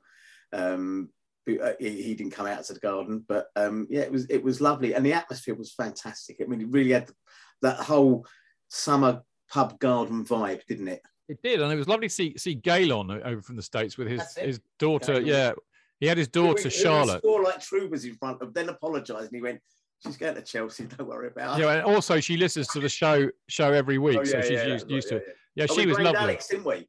Yeah, we did. think- Of course, we did. We, we, we pushed it and said that it's like Alex is the sweary, sweary Mary. Yeah, yeah. You, you go Mary when- Poppins is my Swear- Sweary- That's Sweary Poppins, Indeed. yeah. Enough already. Right, Tony, great to see you. I'll see you soon, mate. Uh, JK, as always, an absolute delight and a pleasure to see you on a Monday. That the whistle's not working, mate. You need to Better, practice that was it. better. That was the best one. No, we heard nothing actually. It registered so low audibly.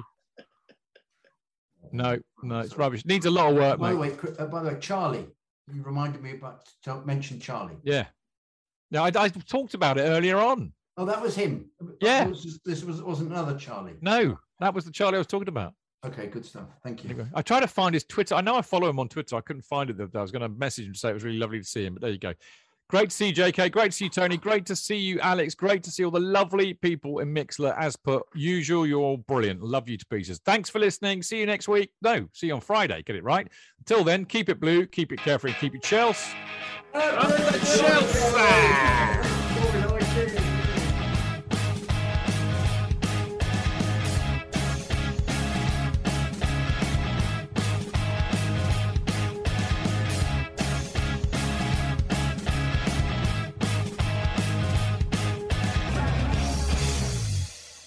It's the 90th minute.